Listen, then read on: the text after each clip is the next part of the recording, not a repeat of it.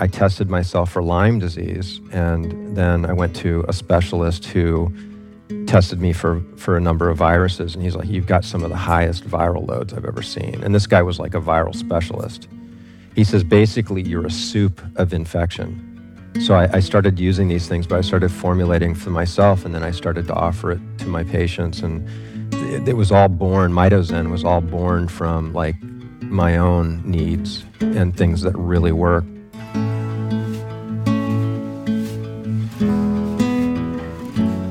Well, you're about to get your mind blown, my podcast homies. This is episode 470. It's called Psychedelic Journey and Jet Lag Resilience Megadose Methylene Blue and Melatonin with Dr. John Lieurance. And just trust me when I say you're going to want the show notes for this one. We offer so many valuable resources and even some great freebies such as Dr. John's plant medicine recovery ebook and his melatonin ebook and melatonin yogurt recipe. Some really good stuff for you guys for free. You're going to find all the goods and all the links mentioned here today at lukestorey.com slash rejuvenation. Again, that's lukestorey.com slash rejuvenation. And you'll also find that linked in the copy on your podcast app for this episode. And Dr. John's been on the show many times before, so you're also going to find links to his prior appearances in those show notes. For those of you new to Dr. John, well, he's a chiropractic neurologist and naturopath who practices at Advanced Rejuvenation, a multidisciplinary clinic focused on alternative and regenerative medicine. He's also successfully treated himself for chronic Lyme disease, and he treats his patients using the most cutting edge treatments such as CVAC 10 pass ozone, silver IVs, IV lasers, and hyperbaric oxygen. So we recorded this epic deep dive at Dr. John's incredible clinic in Sarasota, Florida. And much of what you're going to hear is a real time account of all the wild ass stuff we got into during my recent visit. And we also cover the following topics how John overcame both childhood learning disabilities and his chronic Lyme, how systemic infections and endotoxins create inflammation and lead to disease, testing for MARCoNS sinus infections and how to treat them, prostate infections and their link to prostate cancer, the importance of sinus hygiene and the magic powers of glutastat, his nasal spray, cutting edge ways to minimize the damage from plant medicine and psychedelic journeys, critical practices of integration post psychedelic journey, we also talk about the benefits of macro and microdosing Amanita muscaria mushrooms. And spoiler alert, I've got a great episode dedicated to that topic coming at you real soon. We also cover high dose methylene blue IVs to tackle Epstein Barr, Lyme, and even HIV, and why it's essential to source pharmaceutical grade methylene blue. Don't mess around with that stuff on Amazon, guys. We also talk about how to use photobiomodulation to maximize the effects of methylene blue using his Zen spray meditation mist safely and avoiding abuse and addiction. And we break out some amazing travel protocols to smash jet lag using NAD, glutathione, and melatonin, and how butyrate supports gut health and the best way to administer it. We also talk about Allison's stem cell treatment there, VSEL therapy, and laser guided injections, the power of the red laser IV, and finally, busting the high dose magnesium IV myth. So, as I said, we cover a lot in this conversation, and I can't wait to share it with you. It's pretty amazing. And as you might know from his prior appearances, I'm also a massive fan of John's Mitozen products. I use this stuff all the time.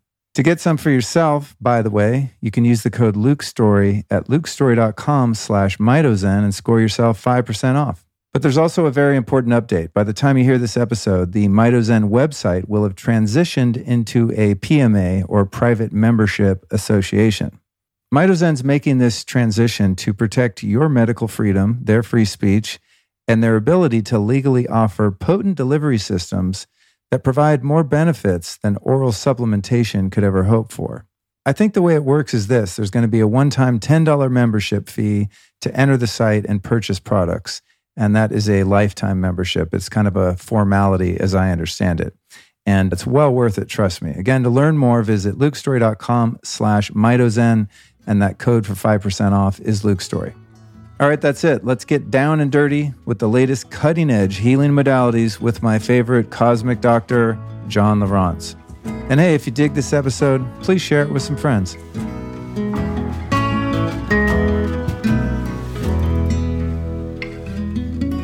John Lieurance. What a week it's been, dude. Oh yeah, it's been amazing. Oh my God, it's it's a whirlwind. I can I couldn't believe today was Monday. Candace in the front office was like, "Hey, happy Monday." I'm like, "What? I don't even know. I'm in like a different dimension here." Yeah. For those listening, I've spent the past week with this following week to go um, doing all sorts of wild treatments here at Advanced Rejuvenation, and we did uh, a fairly recent podcast, and we'll put that in the show notes. Um, let's make the show notes uh, lukestorey.com slash rejuvenation. So those that want to see some of this stuff in action, because we actually recorded and shot the last video in the treatment room where I had all kinds of stuff done. but needless to say, this week has been a whirlwind. So we're going to talk about some of the stuff that we've done, but something that we have not really done on your prior appearances is talk about how you got here and what inspired you to become a healer, which is mm. really what I think you are. I mean, you're Dr. John Lieurance, but to me, the way that you operate and the way that you infuse spirituality and consciousness into the medical work you do, um, to me, reads healer. Like, I think mm. that's the energy that I pick up from you. So, you know, like like most healers, uh, you probably have your own healing journey to share that I'd like to uh, mm-hmm. inform the audience about. Well, one thing I'd like to point out is, you know, the word physician or doctor means teacher. I don't think any doctors or physicians really heal anything. You know, the body has an innate intelligence. You know, there's universal intelligence that flows through our body, through every cell, that carries universal intelligence and life force. And that life force isn't fully expressed, you know, throughout the body the way that it might be best in order to keep the body in harmony. And so I feel like my job is to just allow that life force to more fully flow through the body without being interfered with. The majesty of, of the body is just baffling to me. You know, I mean, there's so much information that you can't even wrap your head around it. So, like, to think that you're going to make all these chemical changes and all these different things it's like it's insane. So uh, it's just providing the the right opportunity and removing the interference to the full expression of health that you know anybody that's in the healing arts i mean that's that's really what you should aim to to do. And i started out in life very challenged. Um, you might be watching tv and see some commercials coming on about camp lejeune and the attorneys are really pounding this right now because anybody that lived in Camp Lejeune between, I think it's like 1975 and 86 or something like that. I may be off on those dates a little bit, but they, it's the worst water contamination incident in US history. And basically, what they were doing is they were washing these tanks. And Camp Lejeune's kind of, you know, it's close to the beach, and there's. Um, Where is this in Hawaii? No, Camp Lejeune is uh, North Carolina. I oh, think. Oh, okay. Yeah, it's uh, somewhere in North Carolina. I should know this, right? but, I mean, I grew up in Hawaii, so like my geography is sometimes off. You know. Yeah, there's Hawaii, and then there's the rest of the world. but so they were washing with all these chemicals, and they would seep through the um, sand into the water table and so um, all of the water that was being consumed, I mean, the, the water that we were bathing in was contaminated with some of the worst chemicals known to man. My mother was in utero the entire time living on Camp Lejeune. So she was drinking that water. She, w- she was bathing in it. And then when I was born for the, my first two years of life, I was also being subjected to a lot of these toxins. And so they actually have like a, um, they have a place where all the babies that died were um, were buried, and um, this cemetery, and it's uh, it, it's just incredible how many how many babies were stillborn, and so I survived that, which is which is really a big deal, I think, in of itself, and um, I I've always felt like I had some some challenges with energy and focus, and so when I got to you know, in Hawaii, it got to the point where, my, you know, I was like four years behind in school and I had dyslexia. I had a lot of learning disabilities, hyperactivity, attention deficit disorder. I mean, I had all the diagnoses and then I was put on all the typical drugs. In fact, one of them was called Theo-Dur, which was for asthma because I had really bad asthma. You know, really lots of allergies. You know, just probably from the toxicity. And Theo-Dur is like a, a stimulant. If you take it, you get like it's like speed, right? And so, so I had that, but then I was put on Ritalin, which is also an amphetamine. So, because that's what they wanted me to take when I was a kid. So I was on Theo-Dur, I was on Ritalin, and it's like no, you know, it's it's it's not a surprise that I was having so many challenges with hyperactivity and, you know, just uh, having some trouble just interacting with the other kids, and it was just really difficult for me. And so, so much to the to the point that I was put in special education classes, and and that was probably one of the most challenging things I've ever had to deal with in my life was being put into these special education classes, and it went it didn't go straight into the hardcore special education classes right away. It was put into a um, a class that was kind of middle but then I got kicked out of that school, and then eventually there was nowhere else for me to go, and I was in a very small classroom. It was the same teacher. We would all be in the same class all day, and it was totally separated. And so, like I remember at recess, you know, we were let out to go and and go and play, and like I mean, we were totally not like everybody else. You know, it was very very difficult to um, to feel like I had any type of uh, sense of of gosh worth really. It was a challenge to that sense that you're you're so separate and you don't feel like you belong. And then it was reinforced by the interaction that I had with all the other kids because I was you know part of that class. You know I was the kid that was you know picked up by the short bus in the morning like literally? Literally. That's a kind of a joke. You know, oh, you rode the, the little yellow bus, the short bus. Know. You were on it. I, I was literally on it. And so this was most of elementary school. And so after that, my parents made a decision to um, take me into private school, even though they weren't ready for me to get out in the public school. They said, well, we'll take him and we'll put him in. We went to a Catholic school for a while. And and that was really challenging too. I mean, I think I, I got kicked out of the first school that I went to, and then I was um, allowed to actually go back into public school at like eighth grade or something like that. And then it, it took just years for me to just adapt, you know. But eh, we talk about like when you have challenges in life, you you have the ability to step up and and and and work through that and if you can see things in a light of how it can make you stronger and don't let it take you over, you know, these things can be incredibly strengthening to an individual, right? So for me, I would say having this idea that, you know, like we had Jim Kwik here, we did this, you know, beautiful um, event in the center, right? So for those watching, like we're we're in my new event center that we just built in this 15,000 square foot location. And Jim Kwik has a very similar story than I did. That I did. In fact, I, um, he was referred to me uh, to help him with some health issues, and and we're just on the phone, and I was telling him about my my history with learning disabilities and so forth, and he's like, "Wow, I've got the same thing." He, they they called him the boy with the broken brain. So Jim stepped up, I think, in a similar way that I did, where you're feeling like you're not smart, and it's like you want to prove to the world that oh, you know, I, I am smart right? So that became this almost overemphasizing journey for me to to show up and be the best version of myself that I could be to prove to the world, you know, that that I'm worthy, right, and I'm lovable, right. The the two core wounds that I think everybody, uh, you know, has to deal with is that you're not loved or you're not you're not enough, right. You're not worthy, and um, and so those core wounds were like very very well, you know, uh, exposed during this this uh, process.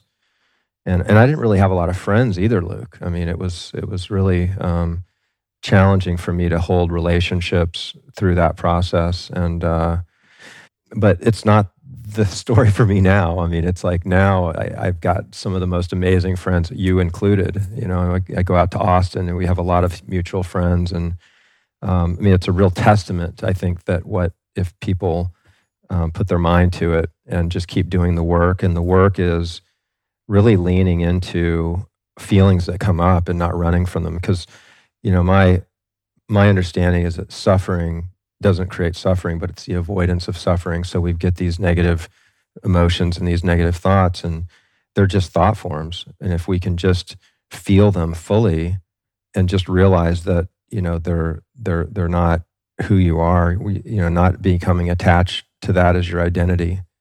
You know so my identity was all tied up into this mentally retarded kid right? I mean that's really what i felt.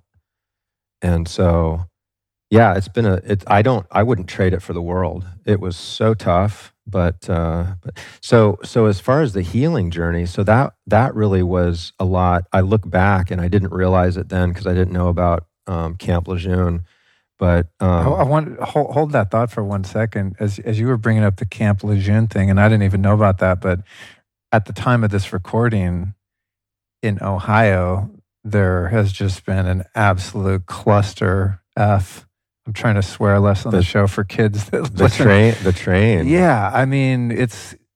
I don't want to be dramatic, but I think we're dealing with a chemical Chernobyl kind of situation here, and of course, the media is doing everything they can to to hide it. But it's like, God, you just think about the repercussions of of humanity's stupidity a- Yeah. and corruption, right? Yeah. It's like there's going to be probably tens of thousands of kids that go through something similar that you went through because of someone's and ineptitude or lack of integrity, right? And, and, just, you know, the large corporations ah. realize how how much financial devastation that could cause to their company. It could shut them down, right? They're not going to want to readily turn over and admit it. So a lot of these people are going to be sick and start having cancer, and I mean that's the potential, right? And yeah, you know, these people really should be. Um, I mean, there should be more education on how to properly detox chemicals, heavy metals, dealing with mold, you know, biotoxins, you know, which which is I I think we're going to be talking some about that. yeah, yeah. We will. I just did a, a recent episode with with our mutual friend uh, Dan Pompa.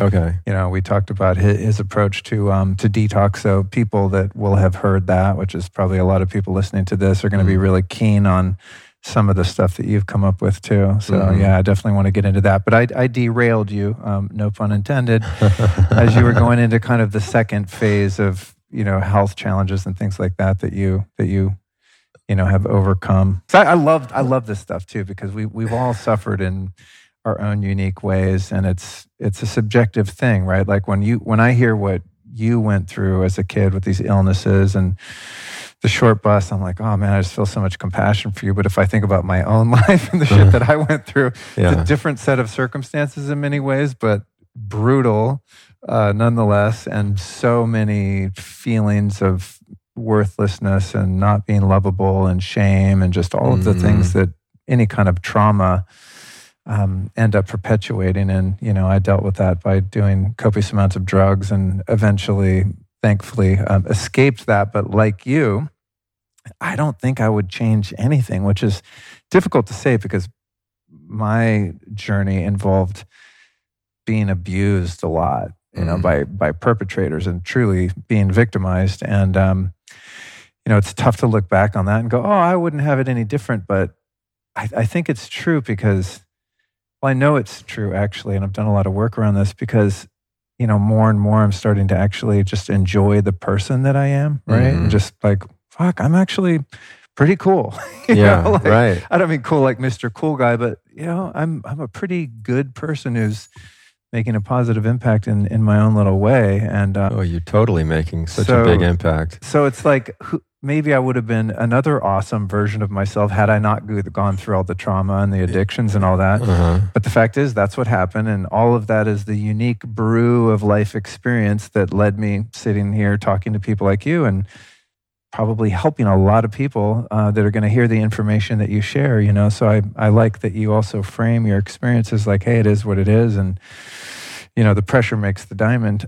Yeah, right. Strong anyway- wind makes for strong timber. Yeah, there you Right. go. There you go. So anyway, but back back to kind of the second epoch of your of your um, journey there. Well, you know, I, I got myself incredibly healthy. You know, I, I, I started out um, as a chiropractor, and I was mostly focused on personal injury, and um, and it was incredibly lucrative, you know, in Florida at that time. I mean, it was like you know, I'm in my late 20s, early 30s, making just crazy amounts of money, way more than I thought I'd ever make, and built a big house. You've you've you've stayed there. You know, it's being remodeled right now, but um, it was just like surreal, right? It's like I had this.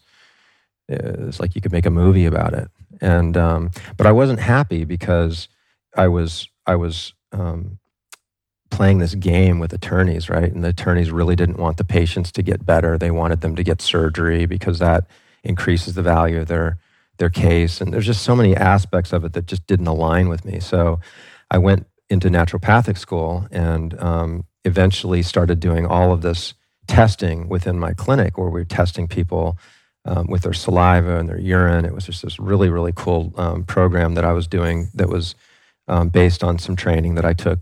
Um, and um, and it, it was completely transformed my practice. And I was I was doing bodybuilding. I think I was I was at the time almost 200 pounds and uh, zero body body weight kite surfing. I mean, I was just like, you know, I mean, anybody looking, you know, I pictures of me, you know, it was like a Greek body, right? So everything was going amazing. And then all of a sudden, like, I just got sick and I didn't know what was wrong with me. And it was this incredible joint pain. But then I was like, you know, going to the, I was going to the rheumatologist and I'm like, you know, I don't, something's wrong. It's like mostly in my clavicle and kind of my ribs.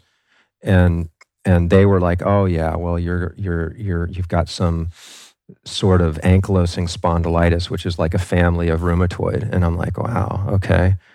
Um, and and so they wanted me to take medicines and anti-inflammatories and things like that, and um, and I just wasn't okay with that. So I just kept on going to different um, specialists. You know, in fact, in fact, I, I flew to Germany. I went all over. I was like, I got to find out what's wrong with me. So finally, I tested myself for Lyme disease, and then I went to a specialist who um, tested me for for a number of viruses, and he's like, "You've got some of the highest viral loads I've ever seen." And this guy was like a viral specialist. He says basically, you're a soup of infection. And what's happened is the Lyme disease has shut your immune system down and you have no defense. And so this was what was going on with me literally for 10 years until I found out. I'm like suffering for 10 years oh, to the point I went from 200 pounds and I'm weighing like 145 pounds. I looked emaciated. I looked like I was 60 years old. Everybody thought I was, um, I was just t- addicted to like drugs. You know, they thought, you know, I, I wasn't, even the people I was working with, my staff, you know, and it just got to the point where, and when you're sick like that too, you have a lot of, um, you feel hostility, like you're, you're angry. You're like, you know you're agitated because you're just not comfortable. So your relationships are, not really going very well. And um, and so um, that yeah that went on for a long time. And then even after i found out what was wrong with me it was a long crawl to get out of that hole. And what i learned through that process was what i am heavily involved with now. And i started um, designing a lot of products that um, that were things that I needed. And through um, different uh, suppository routes of delivery, um, nasal sprays, and um, liposomals, and, and nebulizing. So I, I, started using these things, but I started formulating for myself, and then I started to offer it to my patients. And um, it, it was all born, Mitozen was all born from like my own needs and things that really worked. The first thing that really made a difference for me was glutathione suppositories.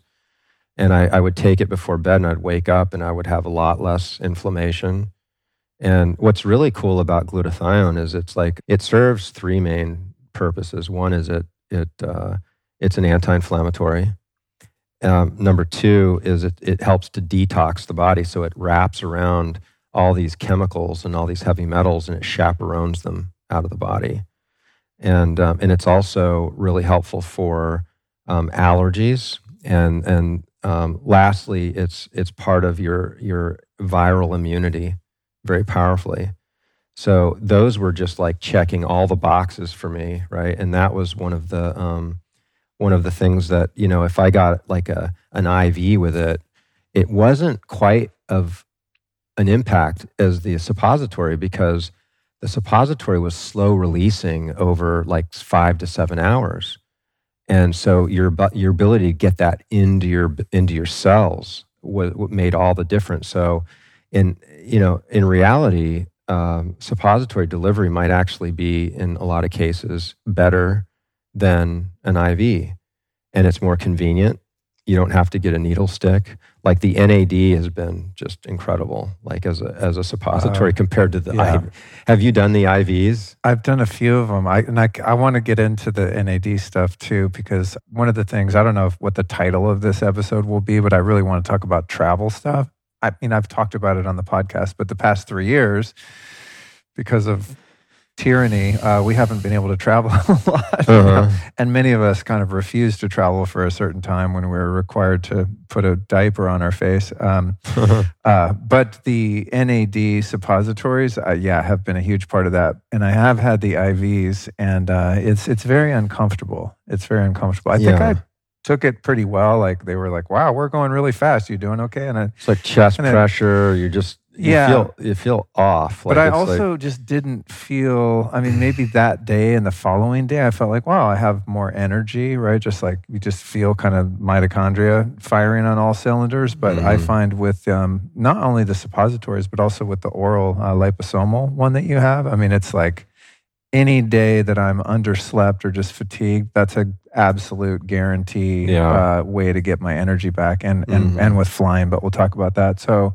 so you start to formulate your own stuff just out of need i like i like these origin stories when um, I mean, Dave Asprey kind of had a similar thing with with Bulletproof, with some of the stuff that he started to roll out with, mm-hmm. because they were just novel substances that he found and researched and were effective, and no one was really making them, you know. Mm-hmm. And so I, I, I like that when someone just kind of goes mad scientist and figures out what helps them and it's like well if this is helping me especially with the unique delivery systems if this is helping me it's going to help other people so yeah, yeah. and having gone in the the back here because for those listening we're at the advanced rejuvenation center in sarasota but this is also the home of the mitozen uh, headquarters right and so right. I, I want to hopefully i don't want to promise this um, and not deliver but we our intention is to go film some behind the scenes stuff in the little Santa's workshop back here. Uh-huh, yeah, I don't know if it connected in my mind that you guys make everything here, and like there's a bunch of elves elves in there making it. we go back. One woman's covered in methylene yeah, blue. You, well, your comment was, "How do you make the methylene blue without turning blue?" And I said, "Well." They get through. They, you know, they they do it, and then we walked, and one of my girls is making it, and her face was all blue. and it was like, well, they don't. She's like covered in it, but yeah, I think today's the first time I was like, oh, all these little, you know, bullets that I get and unwrap, and these oral, the methylene blue. I'm like, oh, you guys are making it right here. It's really, it's really interesting. So mm. I hope to get a little behind the scenes stuff. I'm just a nerd with wanting to know how things work and where they come from and how they're made. So. Mm-hmm. To combat stress, improve my sleep, and have better focus, I've been using this thing called the Apollo wearable for the past few years. In fact, I'll let you in a little secret here. I wear it often while recording podcasts, and uh, you listeners and my guests don't even know I'm using it. It can be worn on the wrist, ankle, or as a clip attached to your clothing. I have it on right now to help me focus on these recordings. Through soothing, gentle waves of vibration, the Apollo helps your body relax and reduces the feelings of stress. When I'm wearing it, it's actually silent and can barely be felt on the body. Plus, it has airplane mode, so it won't blast you with Bluetooth radiation while you use it, which is a feature I really appreciate when it comes to tech like this. So, I like to run the Apollo Neuro app to effortlessly transition through my day and night with modes to help me relax, fall asleep, focus, recover, and stay calm and present. Basically, it's like a workout for your nervous system, and consistency is the key. So, the more you use it, the better it works, which is probably why it works so well for me. I've been at it for quite a while. The Apollo strengthens and rebalances your autonomic nervous system, so your heart rate variability, or HRV, improves, which means you're building resilience to stress the more you use it. If you want to grab one, here's what you do. Use the code LukeStorey15 at apolloneuro.com to get 15% off. And while you're on their site, make sure to check out the Science tab to see all the past and ongoing clinical trials. This tech is legit, and they definitely have the science to prove it. So again, go to apolloneuro.com and use the code LUKE15. Anyway, so so you had this Lyme situation going on. You start megadosing the glutathione and NAD. What what happened? You know, as you well, NAD wasn't really on the radar. Oh, Neither okay. was methylene blue. Unfortunately, if I had those tools, like that, it would have been a much different. So, like we we work with a lot of people. We have coaching plans, and we're able to utilize some of the things that we have now. And it's you. I mean, we get people turning around. You know, way quicker than I did. You know, sometimes within the first month, people are like feeling like a whole new person. So, you know, I, I've become incredibly interested in photobiomodulation and different types of um, photodynamic substances in conjunction with different light sources. And uh, Yeah, um, we've been doing a lot of that here. yeah, right.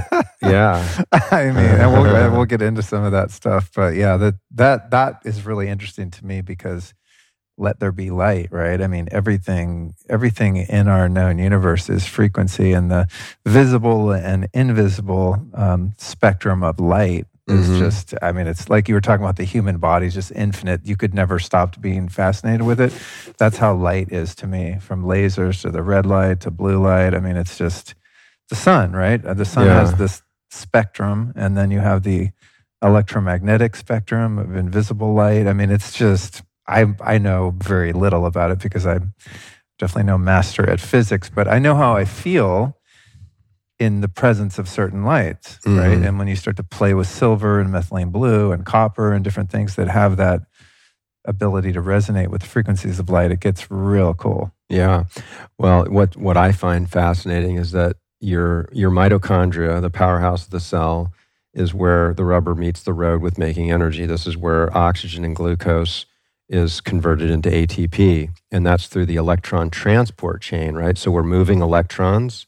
That's what the mitochondria does. Its job is to move electrons. In the process of moving electrons, it's an exothermic uh, reaction, which means that it releases heat. And the mitochondria garners that heat uh, release and makes the ATP. You know, that's the energy. And it can use photons or electrons. So the electron transport chain could actually be the photon transport chain.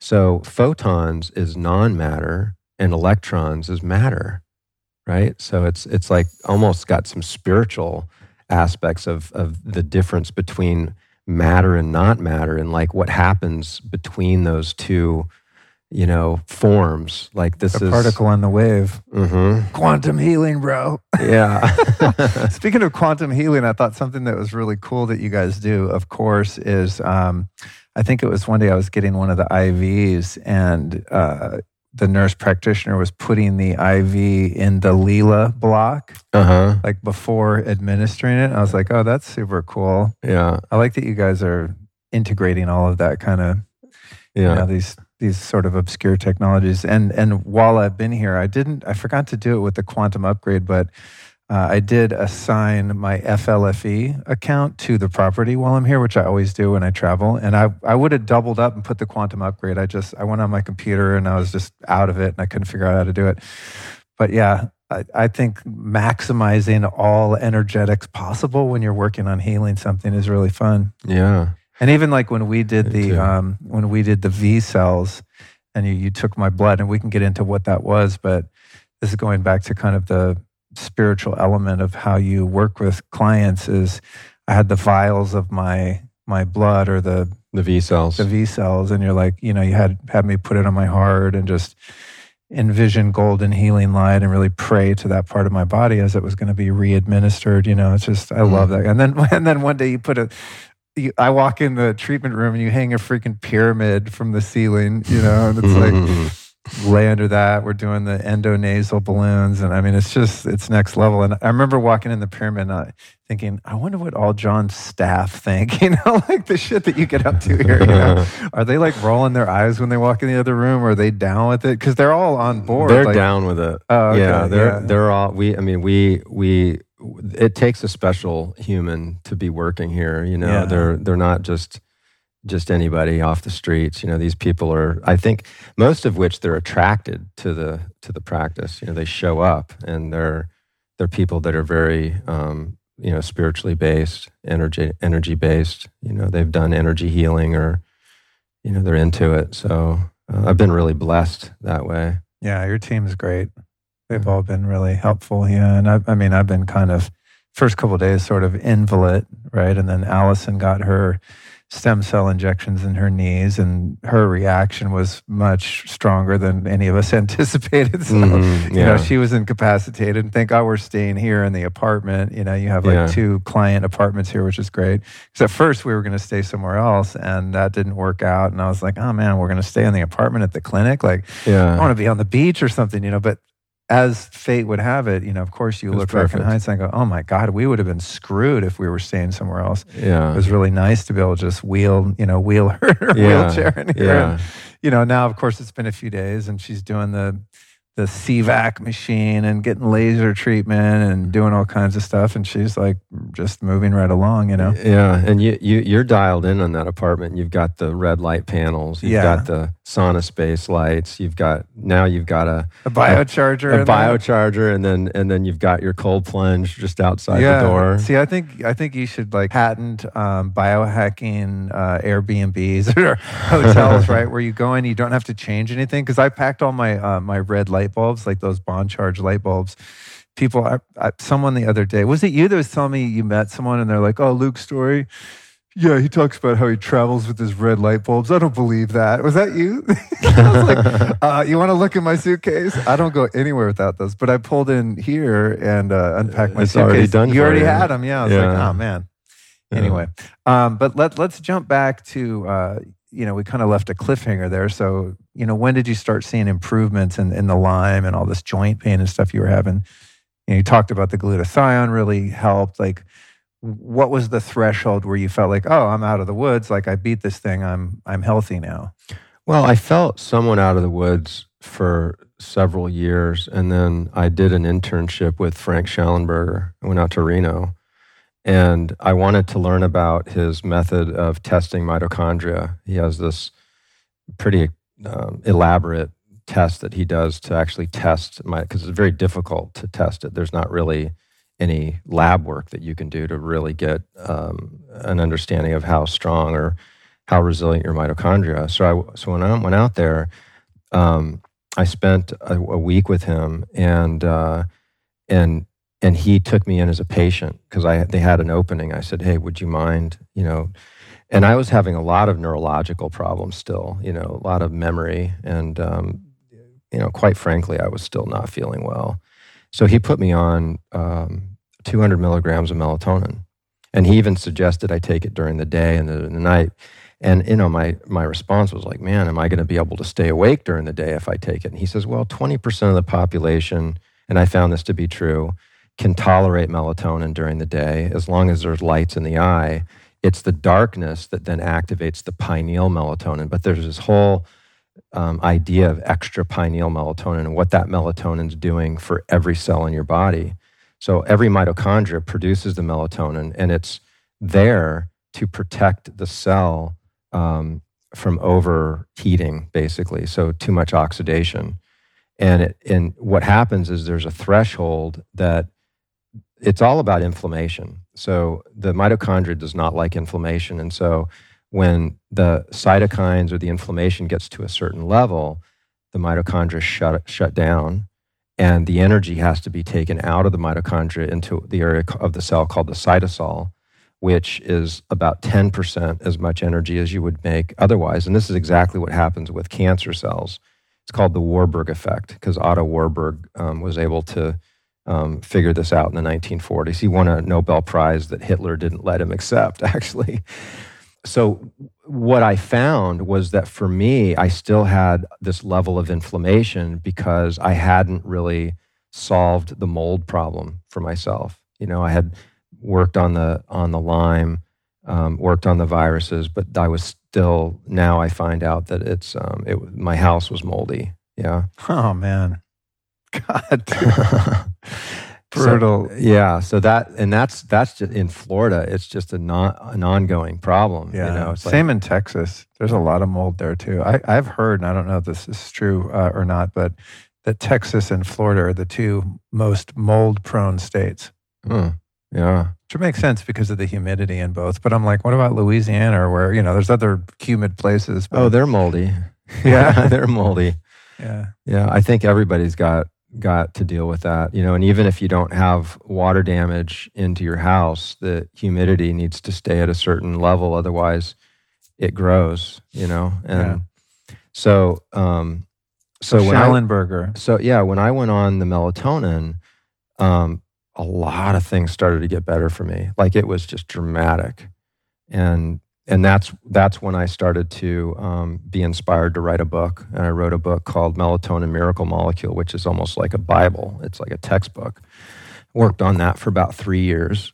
And we, for those listening, we did an episode a couple years ago uh, all about melatonin. So if you're like, oh, I want to learn more, like it was a two plus hour chat about that. And uh, yeah, you know, so there's there's more there. It, the the rabbit hole with melatonin just is so amazing. You know, gut health, brain, immune system, um, infections. You know, I mean, personally, I thought that melatonin should have been the answer for the pandemic um, because they found in Canada they did a study and it reduces the transmission of that virus by 54%. And um, it reduces mortality dramatically because it's preventing that cytokine storm from shutting the energy down. So this this whole concept that we are talking about, where a certain level of inflammation shuts down life force, it shuts down the uh, the the, the mitochondrial function. So your immune cells have a certain capacity to fight. And so if they're fighting against something and you have too many cytokines, too much inflammation, then the immune cells shut down and then you lose the war and that's what that's this is where when people find themselves in the hospital with critical um, you know, severe to critical uh, infection with any virus. So putting melatonin, this is what they gave to President Trump. I mean, it was it was all actually you could find it pretty readily in the beginning of the pandemic, and there was a lot of hospitals that put it on their um, you know on their website showing that this was part of their treatment like high plan. dose melatonin yeah they were going 40 60 sometimes 100 milligrams Oh, okay. And they were even having their staff take it as a preventative. And so for, for people listening, and you know, like I said, we did an episode on melatonin, but when you go to the health food store and get some melatonin pills, it's like three or four milligrams, right? And that might like help sleep onset a little bit, but mm.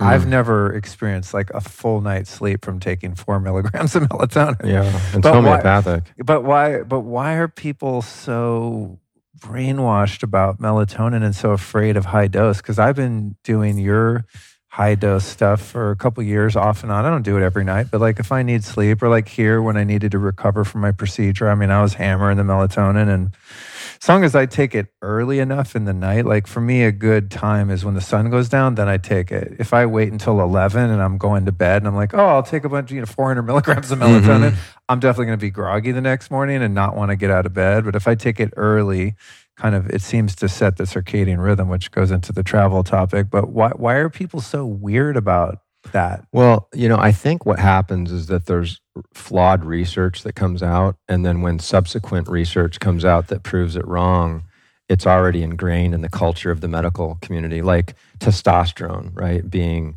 the cause of prostate cancer is a good example. I mean, they've come out and completely debulked that, but I mean, I could tell you, like, this is just the focus of almost every urologist still today. You know, they don't they don't see the the the research you know that's come out afterwards.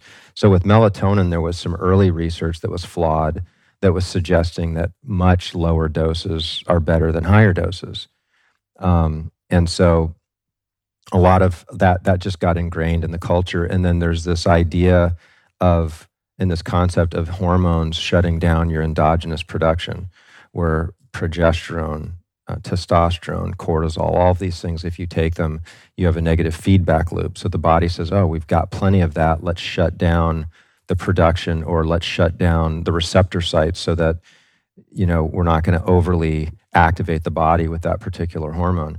Well, we don't have that negative feedback loop with melatonin. It's really, really interesting. It's one of the few um, hormones that have no negative feedback, which means that there's no reason to not take higher doses with some some tor- sort of concern that if I take it, then my body's going to start, you know, becoming addicted to it. I'm going to shut down my own production, and then, you know, what what's going to happen after that?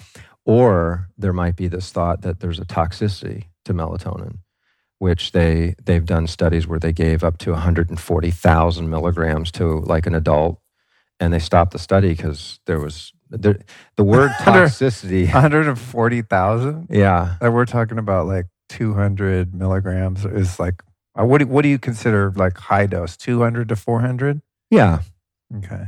yeah. And you know, I've got patients that I even have um, up to a gram of melatonin, and um, and it doesn't concern me at all. You know, I think you know we should probably preface this conversation with this is not medical advice, right? And All my podcast episodes should be prefaced with that. At one point, I was going to record a disclaimer, you know, like, Yeah. hey, and you got to also, you know, say like, uh, you know, these views of the guest don't reflect the Lifestylist podcast, and there might be uh, monetary whatever gain by the guest or me and it's like well i think everyone that listens to podcasts knows like that we get paid to do what we do hopefully if you've been doing it long enough uh huh, takes a while trust me but eventually you do but also check with your physician yeah. Well, the Um, problem is that most physicians are clueless, like Oh, methyl, like methylene blue. I mean, they're they're terrified. They think that you're gonna, you know, you're gonna die what if you that take methylene fish blue. bowl cleaner Yeah. yeah but, but for uh, sure with melatonin. So, you know, the book is, I think, something that um, can really help a lot of people navigate it. There's a lot of really good data, and it's, it, you know, there's various chapters that talk about different diseases and all the research that was done cancer, gut, cardiovascular. Um, you know, it's, I don't know if you saw this, but Dave Asprey put out this um, video recently, and and he was like, "Oh, I just got back from the hospital, went to the ER, and melatonin gave me tachycardia, and like it's in the research. Check it out. It doesn't happen with everybody, but it happened with me." And I'm like scratching my head, like arrhythmia, heart arrhythmia, and melatonin. Like I've never heard anything like that, right? And I was thinking, did I miss something, right? So I went and I reached out to Russel Reiter, who is the foremost authority on on melatonin. And I, I even sent him the video, right? And and Russel's like, "Wow, that's really interesting." He wants to get on the phone and talk to Dave, and I think we talked about it a little bit. you mentioned that yeah it's funny because i just interviewed dave like a week ago or something but we didn't talk about melatonin Yeah, and he's like, "Well, there's been like I don't know how many hundreds of studies showing that melatonin is really good for arrhythmias, and that he doesn't know any studies showing that it would cause an arrhythmia, so it would actually help it."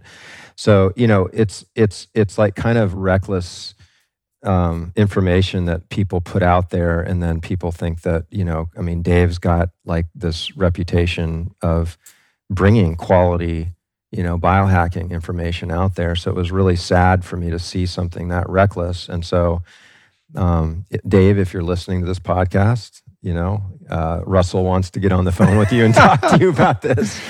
Next time I talk to Dave, I'll mention it to him. Like, hey, I don't know if it was the melatonin that did that. Yeah. Well, that's the thing with, you know, it's like the studies, right? Show me the studies. And it's, I mean, I remember years ago taking fish oil because it's like every health specialist and health guru in the world is like saying how great fish oil is. And there's all these studies and studies and studies.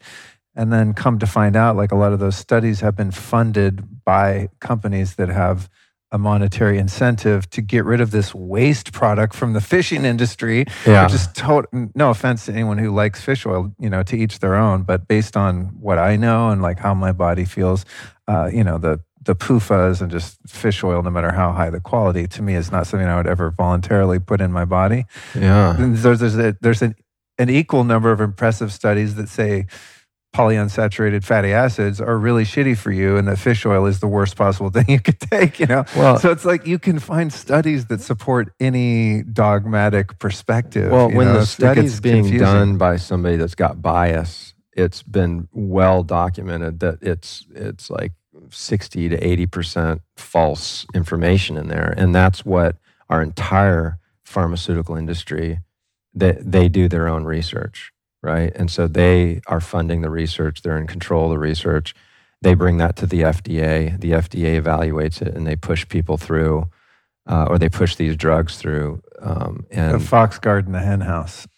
yeah, I mean, you know, something's wrong with that. You know, the other yeah. thing that just blows my mind is that a government official at the FDA or anywhere in the government can own a patent on a drug or some sort of some something like like Fauci, for instance, like he has patents on all these HIV and these viral like tests and like the the you know the patents that he has are conflicting with the decisions he's making oh, as a government official. Totally. And so these these people are making millions and millions of dollars off their patents when they're making they're making pub you know public decisions on whether these things are going to be used in in you know by the government or just in general.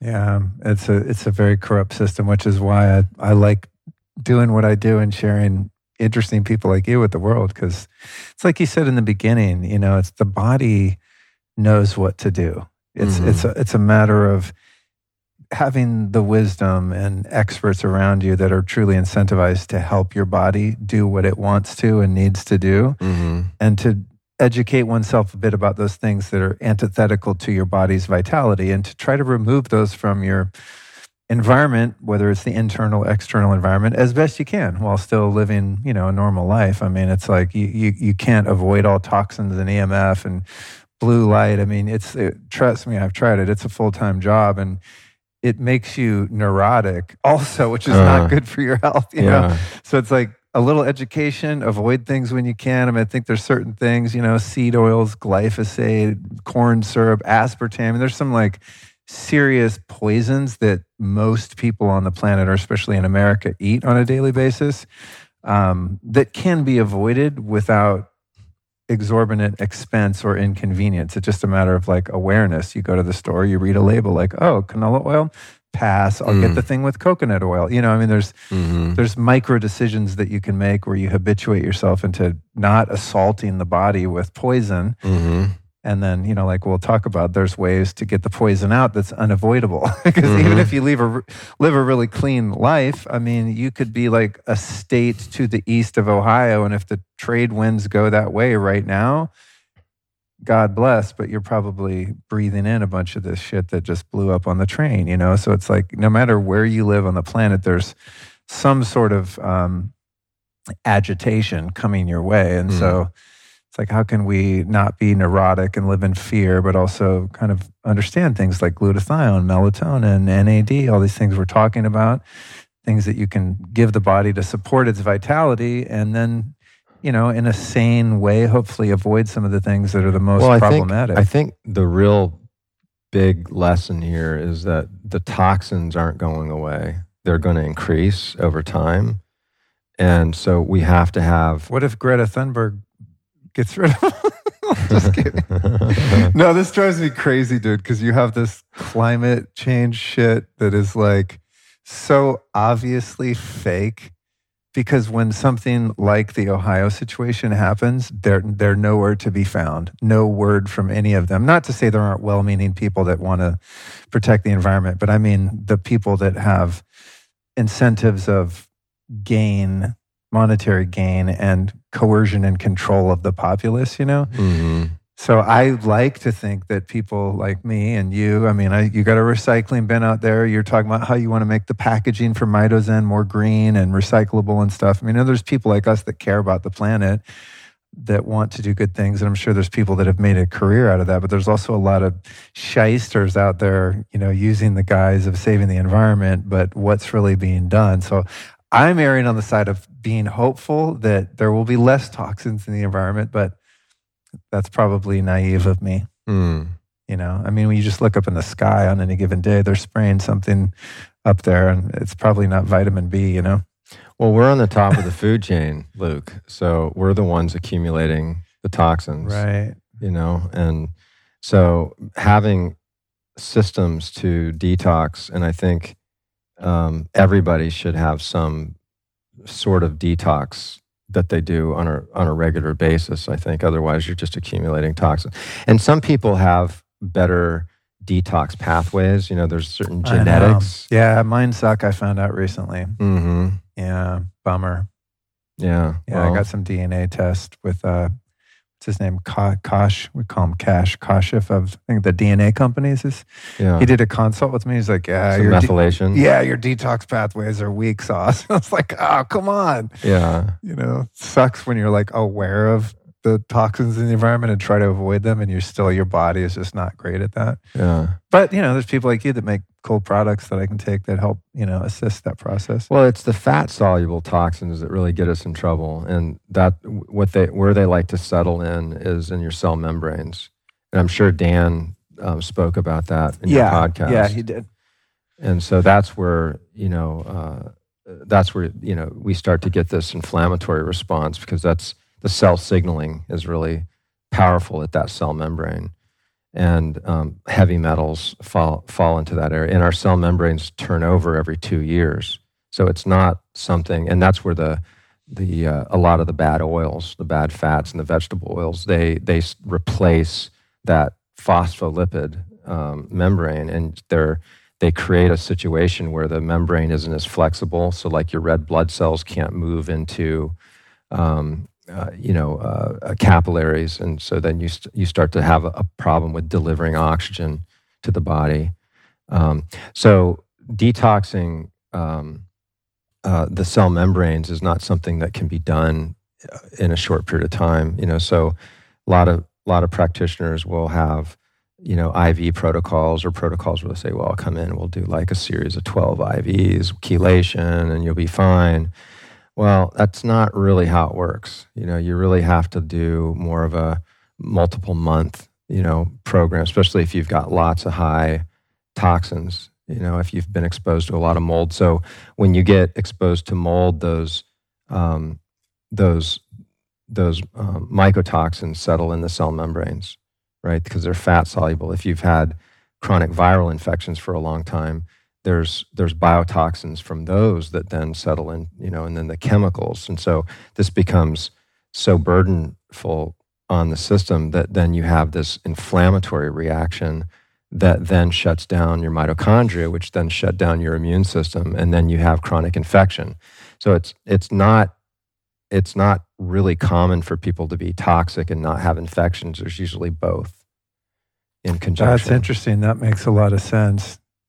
It's the systemic nature of the body. You know, we we think about I think the body in this compartmentalized way, this mechanistic way, right? Where you have the immune system over here, and then you have uh, you know detox pathways over here. But the way you're describing it is this synergistic system that's all working together. And when one piece of that puzzle falls out of line, then there's a cascade of all of these other issues. So you might just get exposed to a bunch of mercury because you had metal fillings in your head and you think, oh, just get rid of that and we're good. you, know? Mhm, mhm. you know, you're not addressing the inflammation and the suppression of the immune system that allows the proliferation of these systemic infections. And it's just like, oh my God, as beautiful as the complexity of the body is, it also makes it um, difficult to care for in in the modern world. You know, with all, all of the shit that we have going against us. Uh, I want to back up to um, Shallon Shallenberger. Is it Shallenberger? Frank Shallenberger. Yeah. Shallenberger. Yeah, he's the big ozone guy. Yeah. yeah. I've tried to get him on the podcast because I want to do like a deep dive on ozone, and he's such an innovator in that space, but I haven't been able to reach him um, thus yet. But when you went and he turned you on to the higher dose melatonin, did you start working with ozone for the the Lyme and the mold and stuff that you had going on too? Well, ozone had been something that really helped me, um, and we we got into doing um, IV ozone way early. You know, this was something that we were. It was part of our practice or way early on, even before I um, before I got Lyme disease, And so I did find that to be really helpful. Um, and 10 pass, you know, we, we, we started using the 10 pass system. Now we do something called Rejuvenox, which is. That's what I've been doing. Yeah. What is that? I didn't even ask. I'm just like, yeah, put it in. well, it's, it's, it's, it's, it's a, it's a process where so oxygen, ozone is three oxygen molecules that are fused together, and they're fairly fragile. So once they interact with your blood or your your body tissues, it it re- has this reaction which is very oxidative, but that triggers like a stress response. Just like it's almost like exercising your cells, and it's like the, hormetic stress to your cells. Basically. Yeah, it's it's a hormetic response. So um, so what we what I what, oxygen perfuses more readily into an alkaline environment, right? It doesn't like to move into acid environment as well. So we like to to load up our patients IV with a pretty hefty dose of magnesium before. And I think you've been really enjoying that because you get kind of like it. a benzo kind of. I love like, it. It would be dangerous if I had that set up at home. I'd probably be doing it every day. What Oh. are you doing? What are we doing? Like 2000 Two thousand. Yeah. I sent of magnesium chloride. Yeah. Yeah, I sent that to a friend of mine who's a big magnesium fan, and he was like, "What the hell are you guys doing? Like, you can't do that." I go, "Ah, it feels great. I don't know. I, where's the research? You know? Yeah. Well, that this is another thing. Everybody's like terrified. So it can drop your blood pressure. And so, you know, it's important to monitor the blood pressure and if somebody has low blood pressure, then it might not be the best idea. But yeah, I've been um, when I've been traveling getting IVs, I've requested and you know, most people are terrified to give any more than a couple hundred milligrams of um, of magnesium, but I was um, I think I might have mentioned this to you many, many years ago. I had um, a gentleman who was researching um, a process that he was um, in the in the process of patenting, where it was a high dose of magnesium IV and then going right into a hyperbaric chamber. And what he was finding was it was turning on neurogenesis like nothing that he's seen before. And his his kid had a really bad TBI and was completely dysfunctional. And so he did this process, and it was just a soft chamber as well. So it wasn't like the hard chamber even. And um, and so they were really excited about it. And he brought his kid in because he heard about the work I was doing with the endonasal balloons, and it just made sense to him. Like, wow, if I could like open up that that that cranial rhythm and that and that ability for oxygen to move through the cerebral spinal fluid, blah blah blah, and then do my process. I forget what he was calling it, but um, uh, and so he brought his kid in. We did the balloons, and it helped him quite a bit. But that opened my eyes up to wow, you can do a lot more magnesium, and it's really not that you know, uh, as long as it's done in the right set and setting. So we do this high dose magnesium. It alkalizes the blood, and it also vasodilates your microcirculation. So not only are you going to have more ozone that's going to be able to get in and activate in the blood, but you're also going to have the byproduct of the oxidation of the ozone in the blood creates these like little lipids that become oxidized, and then those become signaling molecules. And those signaling molecules then travel throughout the body, and they're incredibly uh, beneficial because they're signaling the body to um, to have a opposite reaction to too much oxidation. So you have this buffering of your antioxidant systems come back.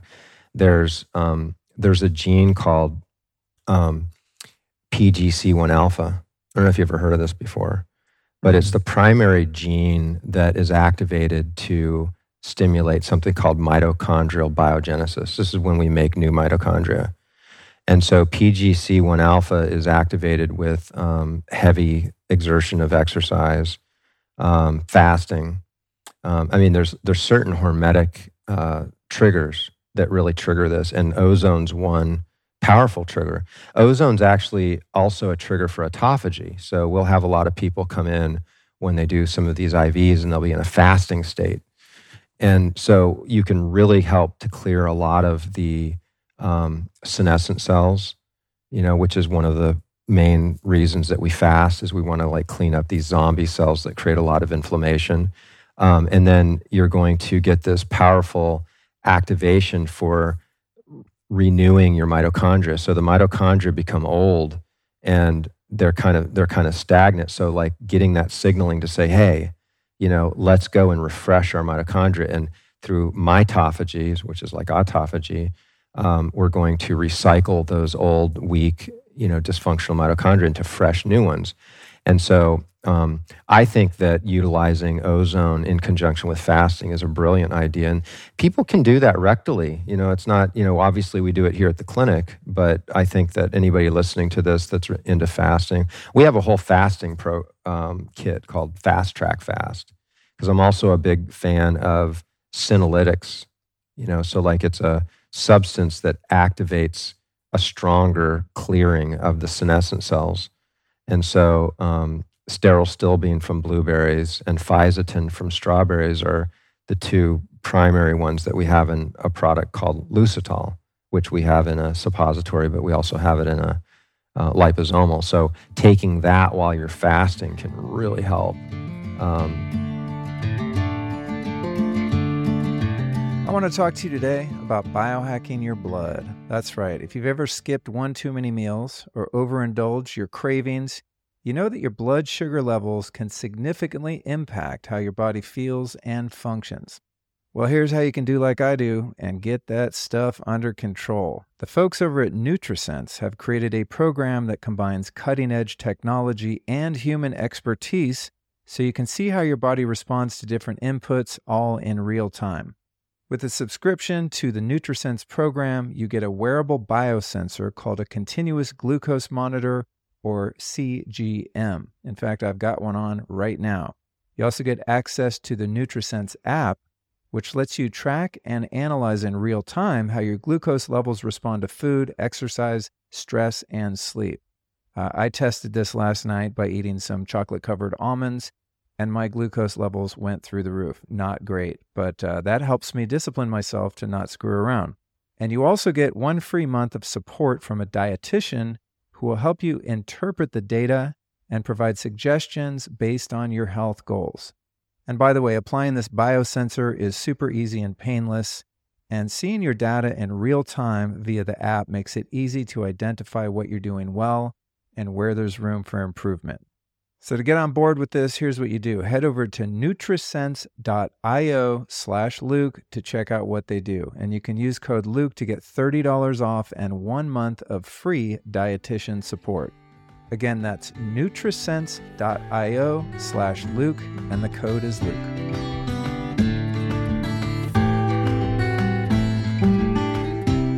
I want to ask you something. There's so many like side threads here for some reason, I intuited, and maybe you mentioned this to me at some point. I just don't remember that. And I thought it was my brilliant idea, but I've used Lucitol many times uh, during and after plant medicine uh, journeys. Oh, yeah. And it's really really helped my resilience to that. Uh-huh. You know, I mean, it can be pretty hard on on the body. Am I imagining that? Did you tell me that, or did I, I just? I, well, I wrote a book, um, neuroprotection um, with plant medicine. Right, right, right, right. And so in that in that book, we talk about a lot of different Maybe substances that are neuroprotective. It. Yeah. Okay. Well, so uh, you know, I discovered that um, you know a few years ago, and um, the so there's a there's a there's an immune cell in your brain called a microglial. And a microglial cell is like a chihuahua with a bazooka. And it's a it's a tiny cell but once they get activated like you know like a little dog you know if you go in you bust into a house or something it's like they keep barking. The the microglial don't want to quiet down. In fact that's one of the primary ways that when people get like a brain injury you know like a football player gets hit in the head um, or anybody gets a TBI, or if you have some toxin or infection that gets into the brain, there's an activation of microglial, and that's their their way of uh, defending, right? But then they don't shut down. So quieting down glial activation has been a huge area of interest in the medical world, right? To find drugs that do it, but really, there's really nothing better than like powerful polyphenols to do that, like quercetin. Um, the uh, as as soon as you can, you know, to start integrating it, because yeah. otherwise you start to forget. Yeah, totally. Yeah, and it's just like depending on what medicine you're working with, there might be fasting involved, or if you're working with ayahuasca, it's not like you can, you know, drink a bunch of electrolytes. I mean, you pretty much, you know, in a traditional ceremony, at least. I mean, I've had ceremonies where I was able to, you know, take some magnesium and electrolytes and stuff, which was really helpful. But if if it's a medicine that's hard on your stomach and part of the protocol by the facilitators is fasting, dude, you you can get excruciating headaches. You get super dehydrated if you're mm. purging. If you have um, diarrhea, like you get all dehydrated. I mean, you feel like shit by the next morning. And it's to me, it's you know, it's worth it because I've had so much emotional healing and so many insights with these things. But it has been really helpful for me over the past couple years to learn like you know different things that I can put into that um, experience so that it's not so hard on the body you know? Well i think i think driving mitochondrial uh, you know because the brain is the most sensitive to um, to mitochondria. So when your energy your life force starts to to win, dwindle a little bit then the brain can't really it can't work as as efficiently. And so when you're looking to get as much out of a plant medicine experience, or if you're just doing deep meditation or whatever it is. So things like the NAD, right? The the NAD Max. I've used that the NAD uh, in in uh, journeys quite a bit too. And yeah. and, and I realize this is going to be fairly controversial because um, uh, I have a tendency to be fairly con- controversial as well. But I mean, what fun is a podcast if it's not controversial? Come on. But but using um, methylene blue in conjunction, like at the same time, right? But so, what about what about the SSRI effect of like um, methylene blue? This, like with something controversy, but with something like peyote, I, I, think that in one of my early peyote journeys, I was using the um, transcriptions troches uh-huh. just to be like awake and alert and whatever. I mean, it's pretty arduous ceremony the way this particular group held it. I mean, it's very regimented and there's a lot of discipline involved. You're not going to sleep if you feel sick or something, right? Mm-hmm. Like in mm-hmm. an ayahuasca ceremony. And dude, I think taking methylene blue kind of made me immune to the peyote because everyone around me is like, oh, I see my grandfather in the fire and they're just tripping balls. And mm-hmm. I'm kind of sitting there like, when does this shit kick in? Like, give me some more, give me oh, some more. interesting. And I didn't, yeah, I really did not feel any. I mean, I had a lot of, you know, the next morning and I got a lot of benefit out of it. I mean, mm-hmm. my relationship with Allison is largely uh, in existence because of those ceremonies together. And yeah. so it wasn't like I didn't get benefits, but I didn't really seem to feel the medicine in the way that other people did. And mm. and I had a sneaking suspicion that I might have like given myself kind of an immunity to the medicine of using methylene blue. Well, there's always that risk, with mescaline in particular. Yeah. Well, the you know, if you get into like MDA or MDMA, um, journeys. You know, these are very serotonergic. You know, they're really working on serotonin, and the whole idea with methylene blue is that it it it it acts as an SSRI, right? So there's this concern of a serotonin storm, which can be deadly. And I actually personally have a friend that, that did a MDMA journey and went to the hospital and like literally was like coded, and um, and he took a lot, right? So I think some individuals want to like be very careful with with something like um, methylene blue in conjunction with hot, super high doses. Um, but the whole the whole thing with um, serotonin storm and and methylene blue came about by uh, a procedure called a thymectomy. So it was people that had like a cancer of their thymus gland, and so when they they they they gave them very high doses. I mean, thousands of milligrams IV, and the thymus gland is very metabolically active. So methylene blue loves to go into mitochondria. So nerves or any other tissues that are very uh, metabolically active are going to absorb and they're going to turn out and look really blue. So they give them this IV and then they act, they start to open up. You know, the, the thymus is kind of through the neck.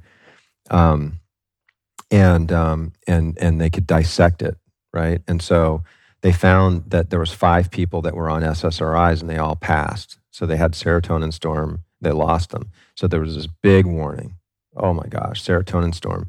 And so um, that went on for a while until the Mayo Clinic came and did some very deep research into it. And then they came out with a, with a disclaimer saying, hey, there's no concern with serotonin storm with with methylene blue and SSRIs unless you're getting this one procedure. Oh, interesting. And so then the whole the whole country of Canada um, removed that warning, but the FDA hasn't, and you got to wonder why. You know, what's because you know this is the thing. They don't is- want people having any fun. well, well, this is this is the deal though, is that you have you have a whole um, you have a whole population of people that are taking um, antidepressants, and methylene blue. There was a study that they did with it was fifteen hundred people with manic depression, and they were doing a study with methylene blue in conjunction with um, with lithium and I think they were trying to patent it because you can't patent methylene blue, but they were like, uh, what if we combine it? And some people think that the study would have even been better without the lithium, but honestly, I think lithium's a pretty good. I prescribe it. In fact, it's actually in my um, neuroprotection guide as well. like lithium orotate. Uh huh. So we're not talking about like the Not pharmaceutical giant doses that Okay. you'd take if you were on lithium with like for depression, but um, yeah, the results were incredible, right? And so you have this potential because methylene blue can be very, very mood uplifting. I mean, you take it; it's one of the few things that I found that really moves the needle. I think for a lot of people to feel better, um, it it increases mitochondrial function by thirty percent. That's huge Wow. and especially if you add light to it you know Yeah. you can you know we do the intravenous light with our luma blue iv protocol Yeah, which is what I did today. And what's interesting about that too, and there's, I mean, talk about, I don't know, I feel like everything we talk about today is going to be controversial, but there are the methylene blue purists out there, you know, that are like much more reserved about its application. Um, and we're doing, you know, 300 milligrams in an IV with a, with a red light on the IV bag. mm-hmm. And then once it's all in my body, then we're putting a um, a laser, like a basically a, an IV laser. So the laser is going into the vein and shining 660 nanometer red light. Um, but to most rational people, six, 300 milligrams of methylene blue is like way, way, way too much. Mm-hmm. you know, I mean, I see people like on you know online freaking out. well the win- that. the window is between a half a milligram to four milligrams per kilogram of body weight so how much do you weigh uh, unfortunately, about 195 right now. which is uh, I got on- 80 I got on raw milk for a few months, and I was like, "Why am I gaining so much weight?" And someone's like, four well, times maybe four don't times, drink so much raw milk." four times um, 80 is uh, three it's over 300 milligrams Oh, well, I mean, I feel great, you know, Yeah. no side effects or whatever. But But you know the the the idea there is that um, lower doses of methylene blue can be really good for mitochondria. But when you want to get into the um, some of the antiviral, you know, there there's there's a whole kind of um, there's other things that happen with methylene blue that can be really helpful and healing for people with the higher doses. And most of the people that we see here have a lot of chronic infection or they have like deep toxic residue. And so you're trying to like kind of, you know, activate some of those detox pathways and um, upregulate the immune system and, and kill off a variety of different microbes in the body. So using the higher doses, I found really helpful. I mean, we've got cases that come in with um, with herpes. We've got cases with HIV. We have multiple cases with with you know Epstein Barr, a lot of Epstein Barr, cytomegalovirus, HHV6. You know these are all really common, and these have a tendency to um, those three viruses: Epstein Barr, cytomegalovirus, and HHV6, um, tend to cause a lot of problems in the brain and the ears. And that's why we test. And we do as you know we do a lot of work with inner ear with the Sunave and we're doing stem cell injections and series of laser treatments and uh, and so um, so yeah. And and I think that the uh, the uh, the use of methylene blue with improving um, sensory you know eyesight hearing because these are all very metabolically sensitive uh, pathways. Interesting thing about the um, back to the plant medicine recovery protocols that just occurred to me a few minutes ago was why it has been so useful using the suppositories in those experiences like the Lucitol and the NAD.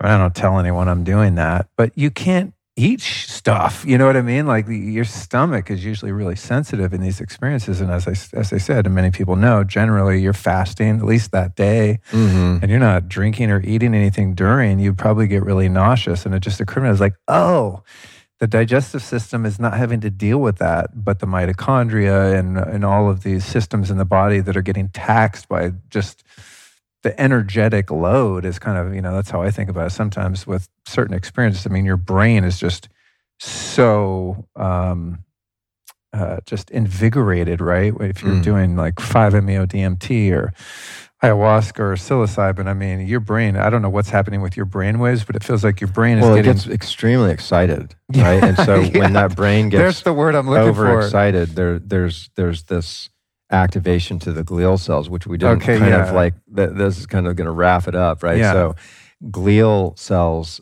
get that calm down. You're quenching that glial activation, Okay. and so you're actually like even preventing a lot of those glial cells to go to get so excited. And um, and that's what prevents, I think, a lot of the uh, the inflammation of the brain that can Yeah, yeah, occur. Yeah, that that makes a lot of sense. So that we're definitely going to put that book in the show notes for our our psychonauts out there that you know want to want to kind of assist their recovery because you're right, man. It's it's the integration is everything, and it is much more difficult when you're just smoked and you haven't slept much and Mhm. you know you're kind of just like trying to manage the physical body and the symptoms of just all that energy running through you and being sleep deprived and if you're not all there to be able to put the pieces together and actually have a, a plan like take all the insights that you had and actually put them to use in your life and practical application there's a lot to be missed there just because you're like oh i'm trying to just manage getting through this morning and sometimes in a group setting too the sharing circle is freaking six hours you know? it's like you want to be respectful to everyone there and there's a lot to learn right from the Mhm. from the other people's shares i mean yeah i've had i think in those peyote experiences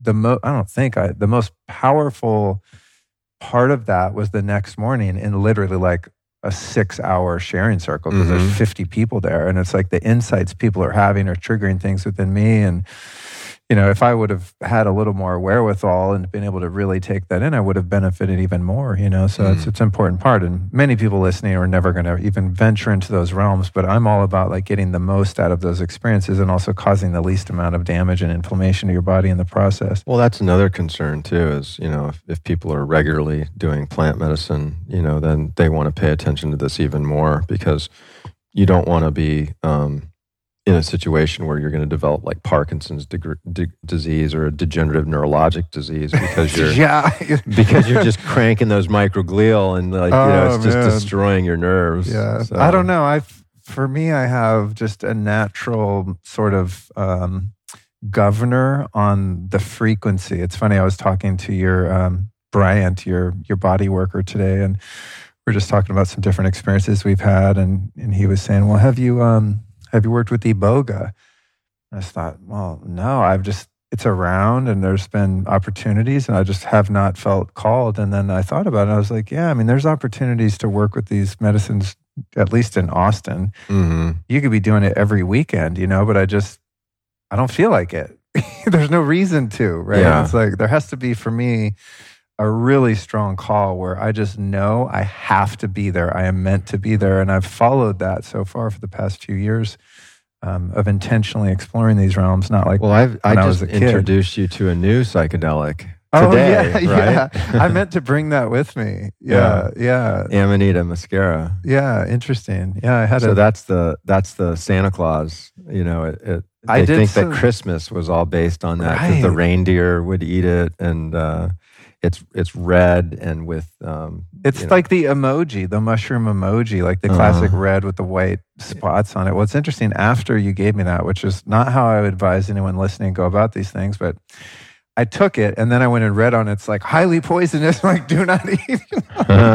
but you know, obviously we're doing an extract and it's really a microdose of it. But yeah, it's really yeah. There's a toxic component that needs to be um, decarboxylated, just like when you decarboxylate cannabis. Um, which activates the THC, right? Um, so um, if that if it's not properly uh, decarboxylated, usually with some heat, then it could be you know it could be lethal. It could be very toxic. You get very sick.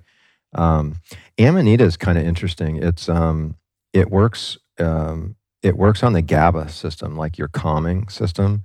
And I was um, I was introduced to it not too long ago, um, and I, I, I read on it. I did a lot of research and found that the body of research on Amanita for a variety of healing uh, is quite profound. Like it enhances sleep profoundly. Um, there's a lot of research showing that it helps with a lot of skin conditions, psoriasis and eczema. Um, it's incredibly helpful for the gut, um, the immune system, um, depression. You know, there's been anxiety disorders. Um, you can take it for sleep. You know, you can take it during the day. It's um, it's a very manageable. You know, obviously you could take a trip dose, but we're talking about microdosing. Yeah. Yeah. I wouldn't be recording a podcast if it was a macro dose. yeah. No. Last time we recorded, I was high as shit accidentally.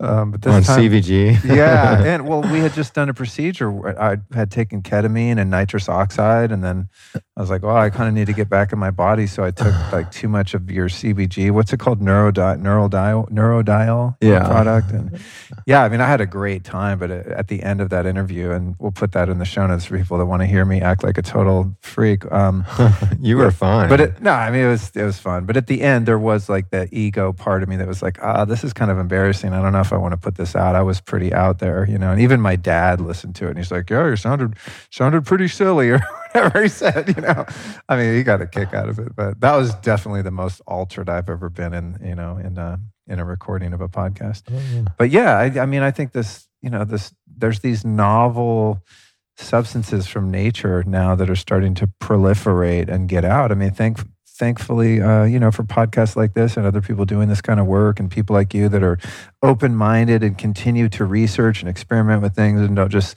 get stuck in your siloed, dogmatic viewpoint of this is what I do, this is my expertise, this is what works. I'm not going to venture out of that because there's mm. just, like you said, the human body is I mean, leaving aside just the mind, the brain, right? But even just the body is so complex. And then nature has billions of molecules out there floating around, mm-hmm. just waiting for us to figure out what the hell to do with them, you know? Mm-hmm. And there's been humans that have figured this out, you know, probably tens of thousands of years before we were even here.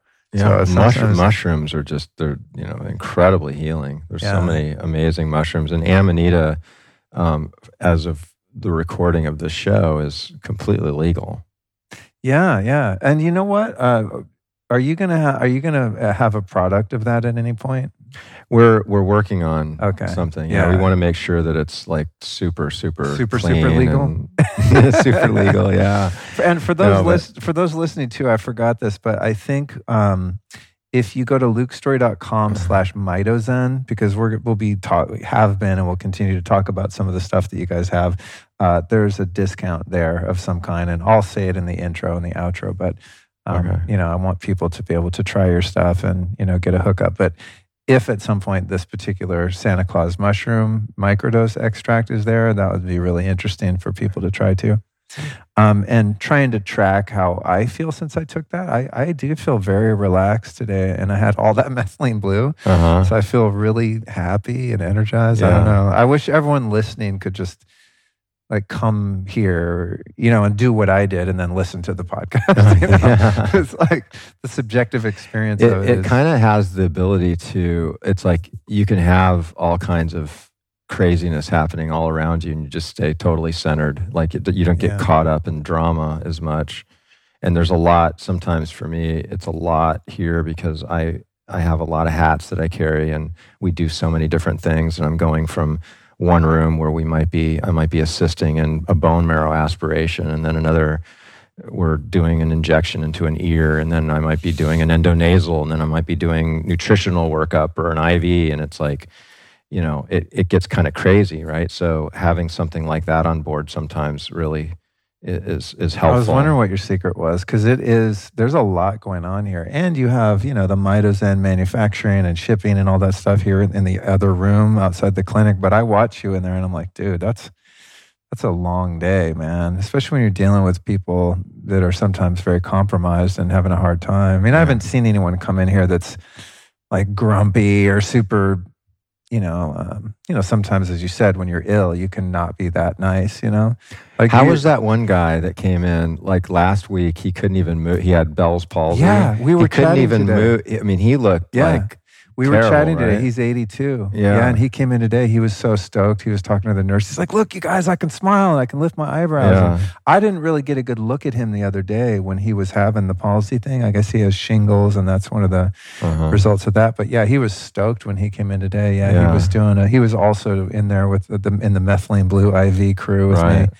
Well, yeah. the, the gold standard for Bell's palsy is um, prednisone and hyperbaric oxygen. So, we added in um, the methylene blue, we added ozone IV, and we did um, uh, photobiomodulation where we're actually lasering his, you know, his facial nerve. And instead of a hyperbaric, we've got the CVAC, which really drives a lot of oxygen in there. And um, I had um, Bell's palsy myself, really, you know, in the middle of like the Lyme situation, ah, okay. right? And it was really scary. I mean, you can't move half your face, and you don't know if that's how you're going to be living the rest of your life. And um, I mean, it's really, really frightening. And so I went on prednisone, and and I did a lot of hyperbaric. I went into the hard chamber. You know, I did mm-hmm. everything. I thought, but boy, did I! I wish I had methylene blue back then too, because it took me like six weeks before I started to have some movement he was just in this here guy, like a few days ago. this is like like a week, and he's. Well, that's yeah. good to know for people that uh, you know have buyer's remorse from from doing the mRNA experiment. You know, a lot of people. One of the symptoms they've had is the Bell's palsy from that. I mean, that's like mm-hmm. instantaneous for many people. It's yeah. been on social media. You can kind of tell which celebrities did it because they're like half their face is frozen, and unfortunately, people are like making fun of them, which is not very compassionate. But um, well, you know, people can can utilize methylene blue without going to a clinic like this. I mean, we've got the. Oh li- yeah, yeah. That's actually, you dude. I'm so glad you mentioned that mm-hmm. because mm-hmm. um, it's really frustrating when I have people on the show talking about methylene blue and then they don't actually have a product available. Right. Which happened recently with a really great product. But you know, whatever. I understand production's difficult and and whatever. But um, you know, we've had the guys, uh, you know, Dr. Ted on a couple times from Troscriptions, and they have the really good uh, little troches, you know, mm-hmm. but I can't use those anymore because of my the new dental work I'm having done. I can't put methylene blue on fake teeth because it'll it'll never come off, and mm-hmm. it'll cost me twenty thousand dollars to go have new ones put on or something. Uh, but I was stoked when you guys came out with this because not everyone can go get an IV. Mm-hmm. The troches I really love, but they're very low dose. They're really good for a nootropic thing. But if you're trying to get like a systemic mitochondrial, you know, antimicrobial kind of thing, and you want a lot of it in your bloodstream and mm-hmm. you want to, you know, integrate it with red light therapy and things like that, I personally find more effect if I have a higher dose. Um, but when you first came out with, because you have the um, the suppositories with the methylene blue, which are 60 milligrams is one, and the other one's what 300. Mm-hmm. I, I can't say about the 60 because I just jumped right to the 300 because I'm a more is more kind of guy. Mm-hmm. But I found after a while of using those, and this is just me, I'm not trying to shit on your products. I found it a little irritating to my bladder or my prostate or something. Mm-hmm. But we also found out I had a prostate infection. Mm. So it could have been partly that so I was like, ah, I like the higher dose, but that was like just a little bit irritating to that part of the body. So now you have the Lumitol Blue, little cubes mm-hmm. that you take orally. And mm-hmm. this is what your uh, tech was pouring today. The, the woman that was yeah, covered uh-huh. in, in, methylene blue. I was like, how do you guys make these fucking things? Yeah. So these are like, for those watching on either of the videos, these are little cubes. And when you pop it out, it has a cross on it. So you can cut it into four little pieces. Yeah. And so each square, each, um, each uh, quarter, a quarter of that's about 40 milligrams. Okay. So you take two of them Usually, I'll dose. Uh, I'll recommend my patients to take a quarter to a half. But again, you know, you have to figure out uh, just through trial what works better for you. Because some people, smaller doses, they feel great, and other people, like I'm like you, like I sometimes even take um, you know, a full square. I take a half half of the square in the morning and a half before bed.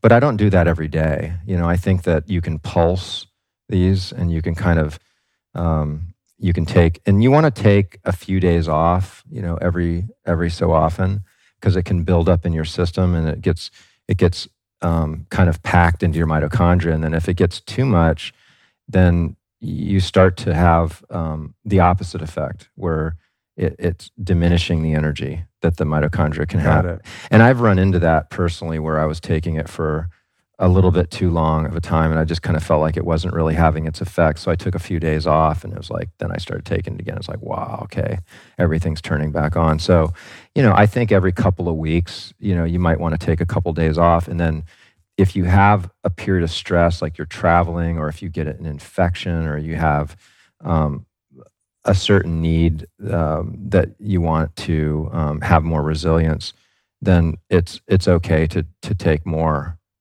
for for a few days. So these bars, that's the word I was looking for, these little bars. Um, also, and this is interesting because whenever I talk to you about like the Mitozen products, you kind of just talk about the main active ingredient, but all of them have these other trippy things in them too.